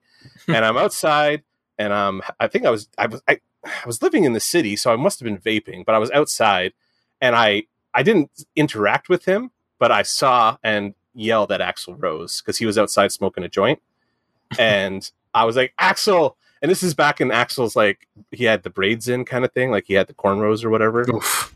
Remember when he had that look going on? And I was like, Axl, cringy. fucking love It's you, buddy, kind of thing. And he literally, like, all he did was just like, thanks, and just walked back inside. And I was like, cool, I saw Axl Rose. And then I walked in and like watched him perform and stuff like that. But like, I just r- randomly like walked into Axl Rose because I went outside for a cigarette, basically. Yeah. Yeah. So, and it's not a fun, like, excellent, good story. It was just like, a, hey, look, there's that guy. And he like shrugged in acknowledgement of me. And I felt like I'd been, I touched the hem of Christ or whatever at that point. So, Yeah. Do you have any like? uh, Well, I, I'm I'm going to interject here. Like, I've got a few like sort of before they were big kind of stories. oh, yeah, I got lots of those. Uh, so like one was I saw the Unicorns play at. Did you ever go to the Underground in Hamilton? Yeah, that's that's the Danko Jones incident was at the Underground in Hamilton actually. And I, was one of my early like I saw them before they were big. Like he's when he started coming around on the first like bunch of his EPs and stuff like that. Mhm. He was playing down here all the time. He's a Toronto guy, right? So he come down to Niagara and play. Yeah, yeah. And I got in like a free show and watched him. I was like, this guy's fucking awesome. And I got to watch him like just blow up in a year, going from like nothing, like just amazing live shows, right? Like that's all his reputation was like Dynamite live show, Dynamite live show, Dynamite live yeah, show. yeah, yeah. And so I saw him live, and I'd never heard any of the stuff before. I was like, "Yeah, he's really good." So I bought the like, because you then you'd go to the table after the show and buy the yeah, CDs yeah. from him, like, right? great. Give me the music. Yeah, give me the music. So I was like, I'm on board with Danko early on, and then like that bounce video came out on Much Music, and he Yeah. blew the fuck up. And all of a sudden, I'm like, I saw Danko the first time with five people at this shitty club called the Hideaway in St. Catharines, and a fucking grease fire started, so we had to stop his set in the middle of it while they put the fire out. I shit you not. And like the like the next time I see him, he's got 300 people, and he's thanking me for knocking a dude out or whatever in Yeah, Hamilton, yeah. or you know what I mean. Or probably that's probably wasn't the next time I saw him. I would go see him every time he came around. Those shows were just like the most intense live energy, like high energy Yeah. shows. Uh, you remember seeing him playing at Mansion House downtown in St. Catharines, and we broke the fence. Like there was fences kind of like encasing us, and people kept pushing out until the fences that were encased, like poured into concrete, literally cracked out from people Ooh. leaning on them. It was crazy, but man, that show was fucking fun. Like he's screaming "Lover Call" at the top of his lungs on it is like it was uh, grape and wine season kind of thing. Mm. So there's just everybody's plastered and out in the streets, and there's Danko up on an elevated stage, like above St. Paul Street, screaming at the top of his lungs. Nice. So much fun. Well, I was gonna say, yeah, at the at the the underground, I mm-hmm. definitely, and this is while I was at Master, I definitely saw the unicorns there like pretty early on like just after their like one their only full length album had dropped. Yeah. and like that that one I always hold really dear because they weren't together very long and they never really toured very much. So that I'm really glad that I did get a chance to see them sort of live and in their prime kind of thing. Mm-hmm. um, it was a really cool show again. Like it was not like packed but it was you know it was there was a good number of people there. Like enough people had heard about them at that point and it was a it was like a college town, right? Like Hamilton, like you know, so people would you know the word would spread around campus. So that was a cool show. And then I also saw this is not like before they were famous, but I did see Tegan and Sara play at the Underground as well, like okay, pretty yeah. early for them, like early two thousands kind of thing. Like yeah. I mean, nowhere near as famous as they are now for like the fucking Lego Movie shit. Uh, but I always forget they, about like they've already been around for a few years. Famous for the Lego Movie more than anything else at this point. Like they're still Tegan and Sara, like Canadian indie pop girls to me, yeah, and yeah. I'm like, okay, yeah. But I mean, they've been around since the late '90s. Already. They totally have, yeah, yeah, yeah. So yeah, I saw them there, and it was a Halloween show. So they were both in like kind of half-ass costumes. I can't remember which one, but one of them was wearing like the most like half-ass like mouse costume ever kind of thing yeah, and making jokes about it the whole time because they're just sarcastic as fucking shit yeah and so like it wasn't like an overly amazing live show or anything like that because they're like relatively subdued but like you go just because they have a good fucking attitude about things and yeah. they're like they're, they're the kind of people that just won't take shit and are really fucking grounded and down to earth kind of thing that was the uh, the one time I met the guys that are in Constantines uh, was at the underground. So like I'd seen I'd already seen them that one time at Lee's Palace with Weakerthans. So I was kind of on board mm-hmm. already. Mm-hmm. But uh, like I found out like a couple days later they were playing in Hamilton, right? And I'm, that's before I knew they were from Guelph. So I'm like, oh, I don't know when they're going to be back around, so I'll just go see this Hamilton show. Melt my face off, kind of Hamilton show, like just sweaty, disgusting club show that Constantines like are only capable of putting on, yeah. and like this is just before Shine a Light came out, kind of thing. So like nobody mm-hmm. was there for it, and he's like screaming to twelve of us. You know what I mean? Like he's trying to redeem all 12 of us from his fucking stage basically and yeah. like half the crowd's like doesn't even know who the fuck they are and the other half of us were like were you at that toronto show the other day we're gonna get our fucking brains melted off right like these guys are nuts and yeah they were like you would have thought they had 400 people in front of them when they had like maybe 200 kind of thing no there may have been hundred people in the entire place that probably. Well, how much did the underground fit? Like maybe two, three hundred. Maybe, maybe, I don't. I would say maybe two hundred max. Yeah, it's not yeah. not a big venue. No, it's, it's, I mean, it's it's literally in the basement of another yeah. club, and it's like low ceiling kind of mm-hmm. place, and like it's it's super claustrophobic. There's fucking pillars everywhere. Oh yeah, I'm trying to think like terrible, terrible venue. yeah, horrible acoustics, but like yeah. it's one of those places that you can go and see like an up and coming band for cheap, and then like if you're lucky, which I was a couple of times, those bands you know go on to fucking make it big later. Yeah, no, I remember being like it must have been 50 people people in the audience, and he, yeah. you would have thought the place was crammed to the fucking gills the way they were playing the show. So I was like, yeah. these guys are fucking awesome. So, and I had just seen them play a, a crammed to the gills show that was exactly the same. Like you'd think they were trying to like fucking do religious conversions. Like they're yeah. so into it, kind of thing. It was nuts. But. Yeah, I can only imagine like the sound of the Constantines in this like tiny little fucking space like that. It's fucking, like unicorns are you know they're they're pop yeah they're cool, but it's poppy. And same with T- like Tegan and Sara, they're not like a big fucking bombastic like well, huge wall of sound kind of band like the Constantines can be. We saw I fuck this is while the pod the, the podcast was on, but like last year was it last year or the year before? We were still in Milton at the time, so whenever the fuck that was in the fucking vast expanse years ago, something like that at this point but I saw the Tea Party do that run of shows at the Horseshoe mm-hmm. in Toronto, and that's like the tiniest fucking venue of all time, and it's just sweaty, and it was like around Christmas time ish, right? So like also another just shitty fucking venue, oh, like terrible it's, venue. It's, like it's weirdly shaped. Yeah, and, like, there's no the good seats. Like half, yeah, exactly. Like half of the fucking like places you can stand, you can't see half the stage and shit. Yeah, it's brutal. But like, it's it was so cool to just be in like that tiny space and see a band that fucking size just like rip the goddamn place apart. Because like it's a fucking tea party. They're loud as balls, like without any amplification, and you put them all amped up, and then in a small room. Yeah, it's like it's very intense. But I guess I Constantines in that kind of space a bunch because that's kind of what like their level has always been is like yeah, a yeah, yeah. mid level club kind of thing, and they have they're they fill up that fucking room real real crunchy. So speaking of of the horseshoe, did, do you remember I am Spoonbender? Yeah, like they were you know kind of like a Stereolab-ish kind of yeah, like band, like, like you know poppy but but experimental kind of yeah. thing. I got into them, and I know this is something I mentioned on the podcast before from that like uh, Brave New Waves show on CBC Radio that played yeah. like overnight, uh, and I got into them from that. And like I, know, we used to tape was, that show. Oh. That's how old we are. like how old I am. We used to tape it, and then I figured out you can rip the stream and get an MP3 out of it, and it was easier to listen to on my Creative Zen or whatever. Yes, so I saw that they were playing, and I went to it, and it was just, I mean, they were exactly what you would imagine they would be live. It was just this real fucking trippy like experience, and again, it was the horseshoe, this weird fucking venue with weird acoustics, and they had like projections and weird fucking visuals on the stage and shit like that too, and yeah, that was a pretty pretty fucking memorable show too. So I guess were you at SARS Fest? I'm trying to remember. Yeah, yeah, we talked about that last. We talked about that one time. too. Yeah. Okay, I was so say. at at SARS Fest, I was I was in like the little a little compound off to the side of the stage because my dad oh, knew right. one of the guys that was involved with the military uh, side of like, it division or whatever that was organizing it and doing the logistics for it. So yeah, okay, fair enough. I just yeah. remember like that was just like because it's like the op- obviously Jesus, the opposite end mess. of talking about club shows, but just like yeah. the, the, the, I was trying to think of that. That's probably the biggest maybe, show I've ever. Maybe the in. biggest show that's ever happened in yeah, Canada, kind of. Yeah, thing. I, like I, I remember being in the middle of that like sea of humanity, and like there was a minute where I was like, I was so glad I was not. I was almost afraid for a second. I remember like like when ACDC was no Tea Party was pretty lively, but like when ACDC came on, and started ACDC like, blew that fucking place off. Blew the yeah. fucking yeah, and like they, that became like I will go see them every time they come around if I possibly can get to them because they're so yeah. much fun live. I even went and saw them when they played with Axl. Like that's another oh, like story. Like when they went, they did that tour with Axl. I went and saw them, and I got into an argument with an old school AC. It was one of those arguments like, "Why are you even here?" kind of thing. It was yeah. like an old school ACDC fan was there, and all he did was like sit next to me and bitch about Axl not being as good as Brian Johnson or whatever. And I was like, "Why would you show up then?" He's like, "Well, why are you here?" I'm like, because it's ACDC with Axl Rose. I'm curious more yeah, than anything exactly. else, right? Like it's a, it's a curiosity at this point. I'm an Axl, like I'm a Guns N' Roses fan and an ACDC fan, and like this is just the weirdest fucking. Co- I mean, it's not really because like they did a lot of uh, ACDC covers early on. Like there's covers of them doing like a whole lot of Rosie and like Dirty yeah. Deeds and shit like that.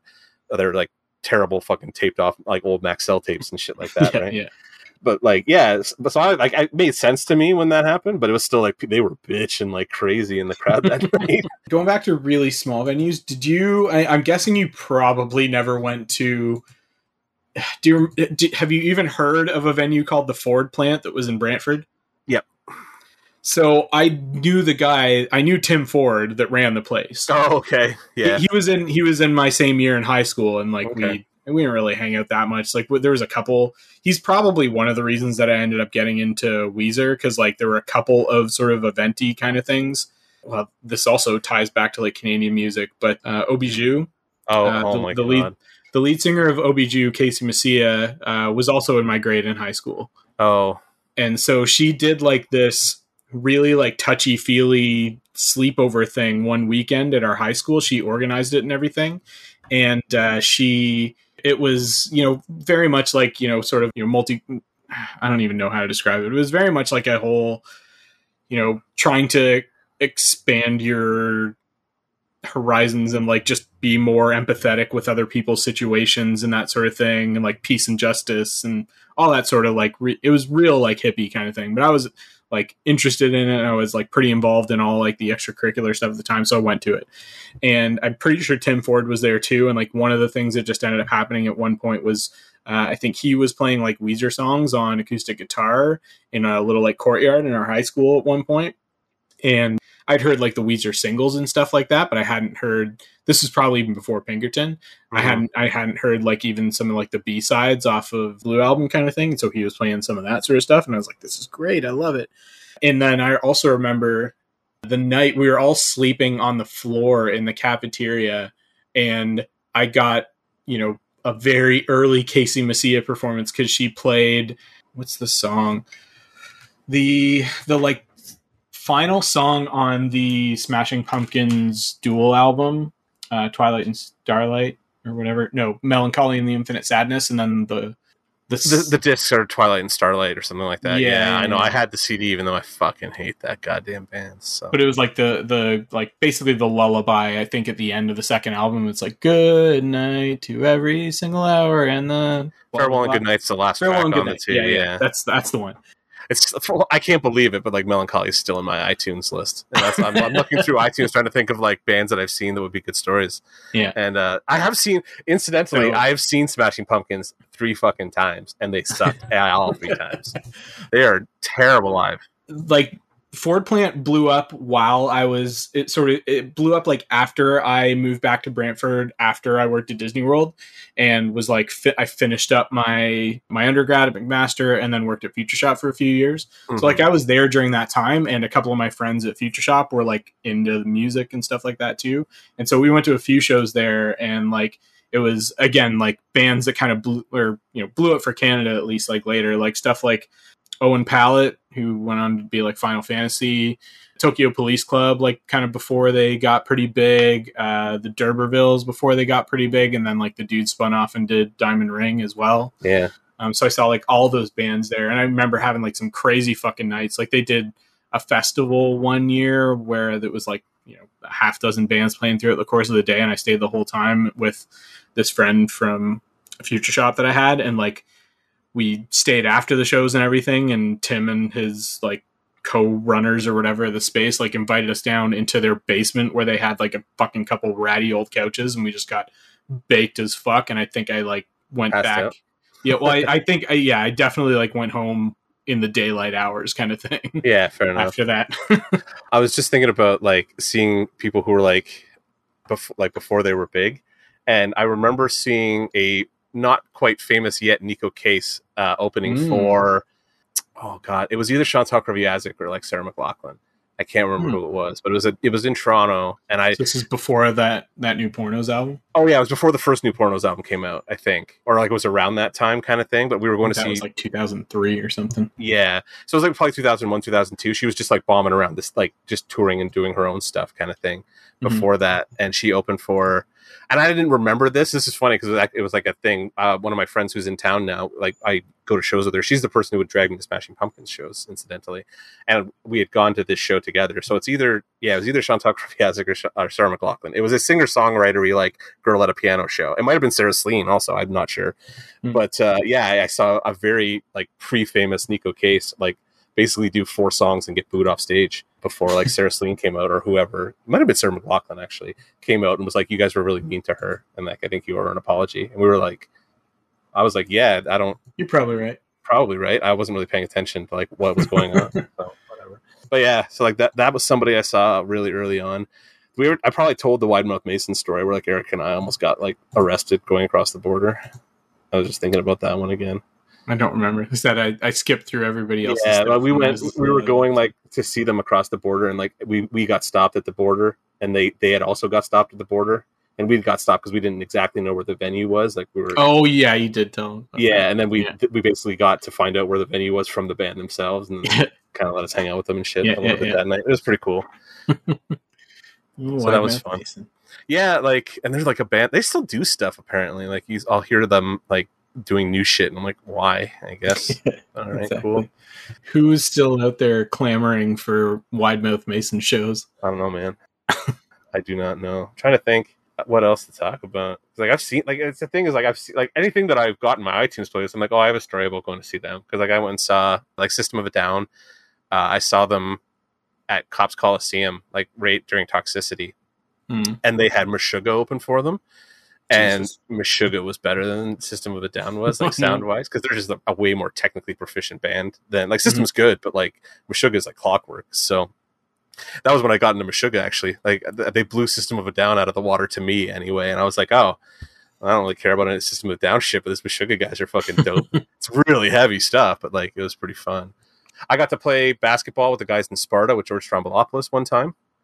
Uh, Oh, they were rec- they were recording an episode of like the new music or Rapid Facts or something like that, and they were playing at the Sparta, Opera House. like the emo-y like math rock band. They were the so when at the drive-in broke up, it split into Yeah, two yeah. bands. Yeah, uh, one was the stuff. Mars Volta, and Sparta was the other band. I think they're all back together in at the drive-in now, anyway. But I got really into Sparta for a little while. Like those two albums were really good. I like them anyway, more than I liked any of the Mars Volta stuff for some reason.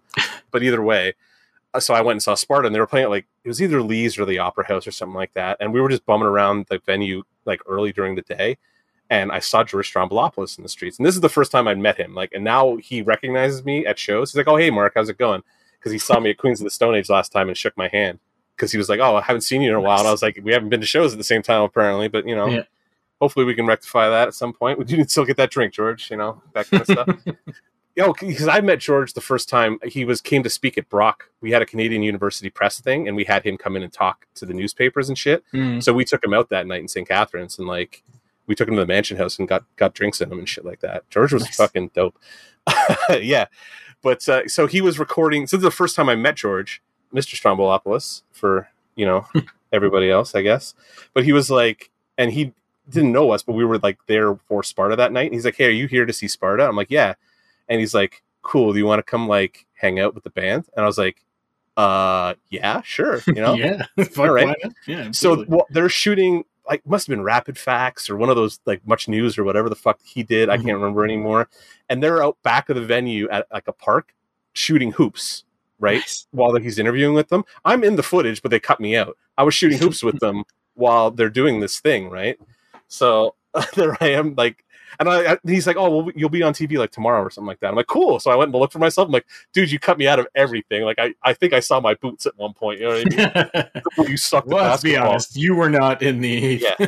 you you were not the reason for the segment. Like, yeah, also you're not in Sparta, and I was like, I know, but you know, cool. but either way, yeah, like George Stroumboulopoulos is one of those like, it's like the Much Music VJs all kind of became like people you run into at shows all the time. I remember old Matthew Good shows like back in the day where I would like walk into Rick Campanelli and Bill Welychka and stuff like that Yeah. because they would just be they were fans of the band, so they would show up at the shows. Like Bill Welychka, second biggest Tea Party fan on the planet after me, basically. Yeah. Like he goes to every Toronto show. He's always side stage every time. So it's like now I run into them. That it's like that weird recognition that famous people get when they see Mhm. like somebody like 58 times, but they have no real interaction with them at all, and they'll just be like, "Why do I know you?" And I'm like, "Because we've been to 400 shows at the same goddamn time." Yeah, exactly. I'll stop and shake your hand because you're Bill Welychka from Much Music, and like you know all these guys, you know, like that kind of stuff. So you're semi-famous, I guess, right? Like you're Much Music famous. yeah, I ran into all the. I remember when that blonde girl started Amanda, and like everybody had a huge crush on her. She was at like an RLDP oh show, yeah, yeah, like yeah. two rows in front of me, like the whole night, and I didn't recognize her. and but like the people I was with, like that's so and so from Much Music. I'm like, why do you guys still watch Much Music? It's 2004. Like, yeah. exactly. They don't play music anymore. yeah, they don't play music anymore. So what's the fucking point? They're like, she's cute though, right? I'm like, yeah, all right, sure, whatever. it's fine. Yeah. Yeah, yeah. Kathleen Rasp was gone by then. That was my like OG uh, much music crush was the Rapid Facts girl from like the late. Her and Rachel Perry. No, was it Rachel Perry? Was the other Rapid Facts girl Rebecca? know. Rebecca I, something? I don't know. I definitely watched much music, but probably not as much as you did. Yeah, no, I liked much music quite a bit. I would watch it like all day, all the time. Well, they played all my stuff, right? Like it was constantly playing like grungy, like hard rock and stuff. So I was on board in the late '90s. trying to think, who have I seen that we should talk about? I saw the Stone Roses. No, not wasn't Stone Roses. It was uh, Manic Street Preachers at Okay. Phoenix, and that was the most random show because Paul and I didn't even really think about it. We were just like, "You want to go see a show?" We're like, "Sure." What's that? What's happening? Manic Street Preachers are playing. I was like, "Oh, that sounds like a band I like. Like I like if you tolerate this. Like let's go see that." Yeah, exactly. That one song. Fucking amazing live show though. Like they were fantastic live. And then I ended up running into like half the people I know because apparently a lot bunch of my friends who are now Toronto like residents are Mhm. giant Manic Street Preachers fans. It's like all my friends who are now teachers in Toronto were at this show. I ran into like six different people. I'm like, what are you doing now? They're like teaching at so and so school up the street. And I'm like, is everybody a teacher and like into Manic Street Preachers? What when did that happen? Is that a scene? like what's this about? Is it like Weezer and Doctors? Like is that what's going on? I don't know. Yeah, I don't know. What else? We've been going for a while. I guess we could like start to kind of wrap up. Do you have anything else you want to like bring up? You have any, you have a big story to fucking cap us off with, Tim? I guess the, the the only other big one that I haven't really mentioned yet, the Polyphonic Spree at Lee's Palace in Toronto. Mm. I fucking loved that first album that they did, and I was like super here for it. It was just what I needed in the middle of undergrad kind of thing. Was just this super fucking uplifting, weirdly cultish fucking band song or album kind of thing that was by and I already liked Tripping Daisy and so yeah. like I carried over that same stuff because uh, Tim DeLaughter was the lead dude from Tripping Daisy and the lead dude in Polyphonic Spree but that was just it was such a fucking surreal experience because they tour with a full fucking choir and uh, you know all these like a huge fucking like group of musicians and I don't know how they could have fucking possibly afforded to tour with that many people and like pay that many people and shit like that. And I'm pretty sure it was actually a cult, but it's it was still a, just a fun like just really out there kind of surreal concert experience because like they were you know super like everybody was super enthusiastic and you know they were encouraging everybody to sing along and fucking dance like idiots and shit like that and that's just not you know, it's it's especially in Tor- like a Toronto show kind of thing. Yeah, you they were getting the time, like people are just like standing there like swaying back and forth, but like this was like people were like genuinely engaged and fucking hyped to be there kind of thing. I have seen the Polyphonic Spree actually. Oh yeah, yeah, they opened for David Bowie. Oh nice. I wonder. Yeah. I did see I did see Bowie, but I don't think that I don't think Spree was opening them for for them when I saw them. The two that I remember specifically when I saw Bowie, one was uh, Area Two, so it was Bowie then Moby, and everybody left during Moby, which including us, because I was like, I just saw David Bowie, fuck Moby, I don't give a shit. And then I saw he headlined, I think it was Reality or it was Reality, I think that tour, and he had the Polyphonic Spree open for him at Air Canada Center, and we got there in time to see Polyphonic Spree, and I would believe that they were a real cult, but like if you're asking how they afforded to bring all those people on tour, I would imagine that doing a David Bowie tour probably offered some funds to their coffers and allowed them to move well, a lot was, of people around. So yeah, I don't know when they toured with Bowie because it would have been 2004, 2005. I think it was the Reality album. This was 2003 that I saw them at Lee's Palace. So this was like this was the only thing that they had done was that one album. Hmm? I felt like they were like they were a not like a huge like mainstream deal, but they yeah they, they I mean they made waves kind of thing. Yeah. It was they they were a big flash in the pan sort of thing when they when they dropped that one big album. So people like going crazy about them for like a year, and then like they yeah. opened for Bowie, and I was like, I oh, just oh, that love was... that symphonic pop kind of shit, and so it was right up my alley. But I think I think I was at that uh, 2004 Bowie show, uh, a reality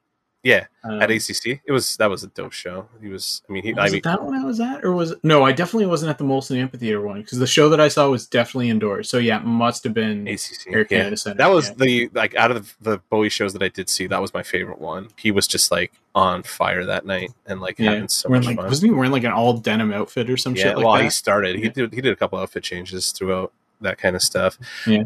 Trying to like yeah because i've seen both i saw bowie twice. like little wonder like he he, oh, did yeah. or he did like some of that like shit that he did with uh yeah he did with, with trent. uh, trent yeah. Yeah he did that because he played i'm afraid of americans that night. Because i remember him commenting specifically he's like i don't know what it is but for some reason when i play this song in this town it goes very well. Yeah. and he started playing uh afraid of americans and everybody yeah. fucking went nuts. Lost their fucking mind and at the end of the song he was like thank you for proving my point, basically. Like, and I'm like, boy, God, I love you. You're the most charming motherfucker alive. Like, yeah, we're gonna scream. Of course, a fucking hockey arena full of Canadians is gonna fucking like chant for yeah David Bowie singing "I'm Afraid of Americans." Yeah, absolutely. Andy finished that concert. The end of his encore was Ziggy Stardust, yeah. which is like I that was the song that me and my band in high school would always end our, all of our fucking shows with, and so yeah. like it just really fucking hit all the feels for me.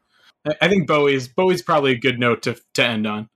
Especially considering that's another one where we were both fucking there and didn't know it. That's crazy. Yeah, I, was just thinking about like legendary bands that I've seen. Like I'm, I'm staring at Prince right now, and I'm like, I saw Prince twice, and nice. I remember the one time I saw him was like musicology or something like that. It was at Air Canada Center, and they'd given us the CD.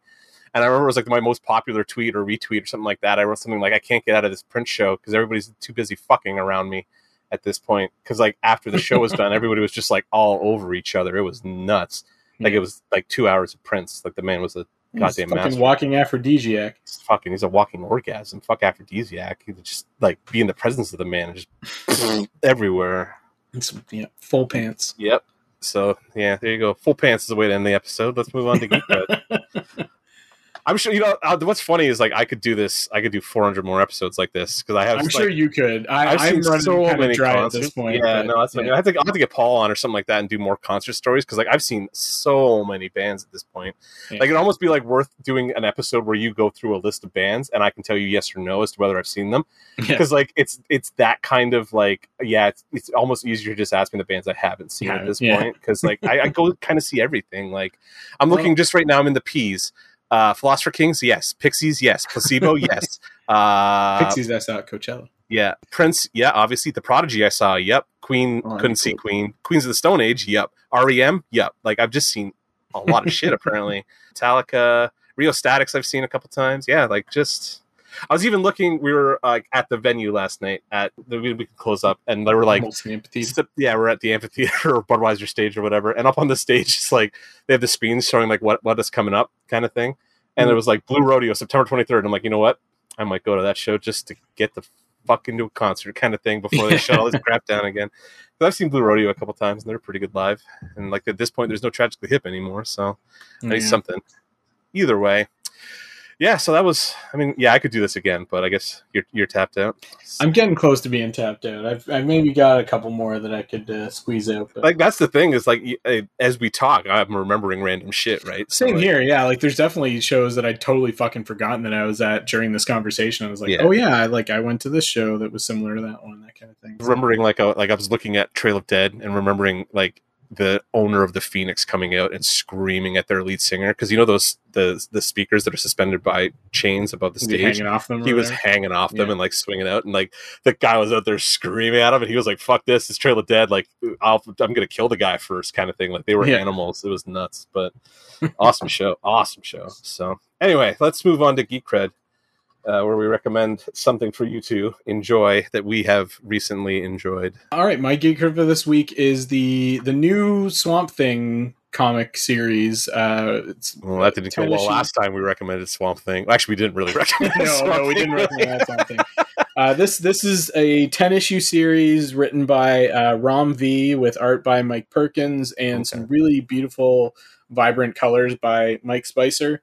It's about six issues in right now. Uh, it's a new avatar of the Green, quote unquote. Uh, he is an Indian American, like not Native American, like Indian as in India, the country Okay. uh, which makes for some interesting sort of new directions to the character. Uh, Alec Holland is gone. He like this dude does not really have the benefit of his experience or anything. He just kind of gets like thrust into the role and doesn't really know what's going on, so has to kind of figure out things for himself. And he's already met up with Constantine, so that's always I, I love when you get the Swamp fucking yeah, yeah. when you get Swamp Thing Constantine. It's always a fun dynamic back and forth. Well, I mean, that's like the original like dynamic. Like he, Yeah. like Constantine originates from the Swamp Thing comic back in the Alan Moore days. So Mhm, like, yeah. it's always yeah. When they do a new Swamp Thing, they really have to bring Constantine in to kind of like ratify it almost. So Yeah, and this comic feels very like Vertigo-y, both in terms of the the writing and the art style are both like a little kind of out there and, and abstracty and, and doing more.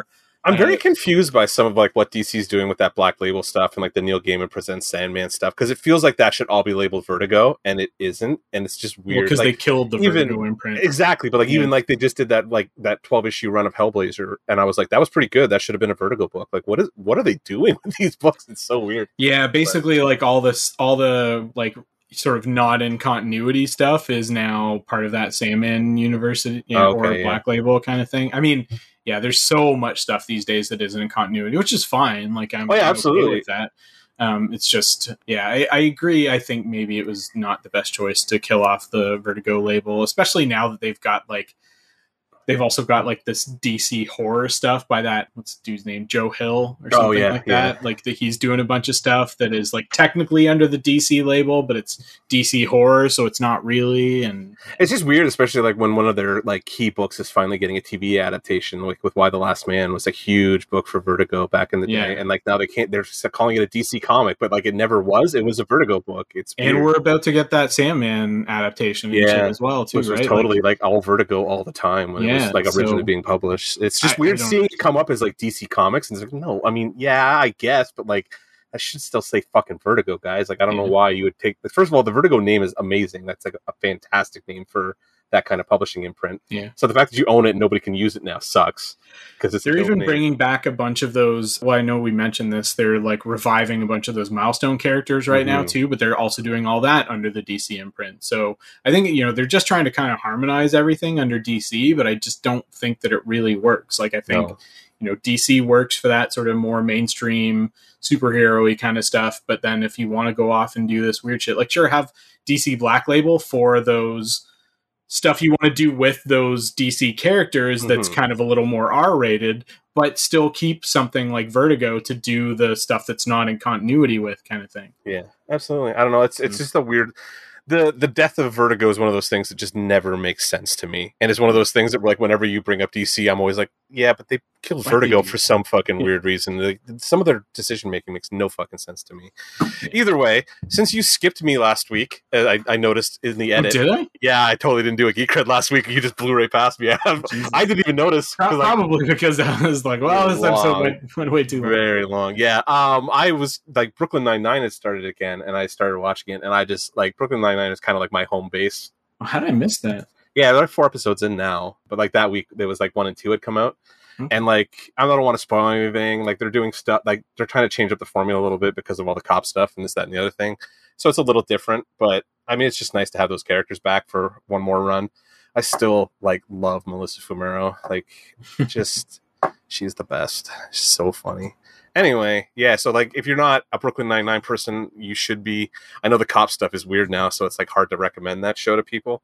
Um, I remember people were asking me like, "What what show should I watch during the pandemic?" And I'm like, I guess not Brooklyn Nine Nine, even though it is fucking dope and funny. Like, it's about cops, and it just feels weird to watch now. But Yeah. this season has been like, they're kind of addressing it this season, so like I'm you know it's okay. I've I've enjoyed it so far. But like, yeah, I wasn't gonna give up on that show in particular, especially as it's coming to its last season. So. Brooklyn Nine Nine will be my recommendation for this week. Thanks everybody for listening. Uh, this has been episode 265 of Dance Robot Dance. I can't. The numbers just don't make sense in my head when I say them out loud. I'm like, so many episodes. why are we doing this still? Like, why is this happening? 265. What is happening? If you haven't already, please subscribe. You can do that from any podcatching app via Apple Podcasts, Google Podcasts, Stitcher, or Spotify. If you have any thoughts about anything we talked about, if you were at any of the concerts that we were at in common, because that's probably going to fucking come up at least once, because it happens fucking constantly with me now.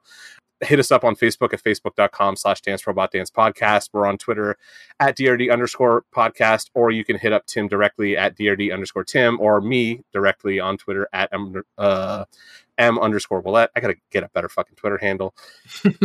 so, yeah, this has been Dance Robot Dance. I'm Mark. Been here with Tim. Say goodnight. Later. And we will talk to you about something next week. We're not sure yet, but we'll figure Mhm. it out for you. Nothing's finished yet. Nope. We got two weeks until Shang-Chi, so. Yep. Can't wait for Shang-Chi. Excited. but either way, we'll talk to you guys later.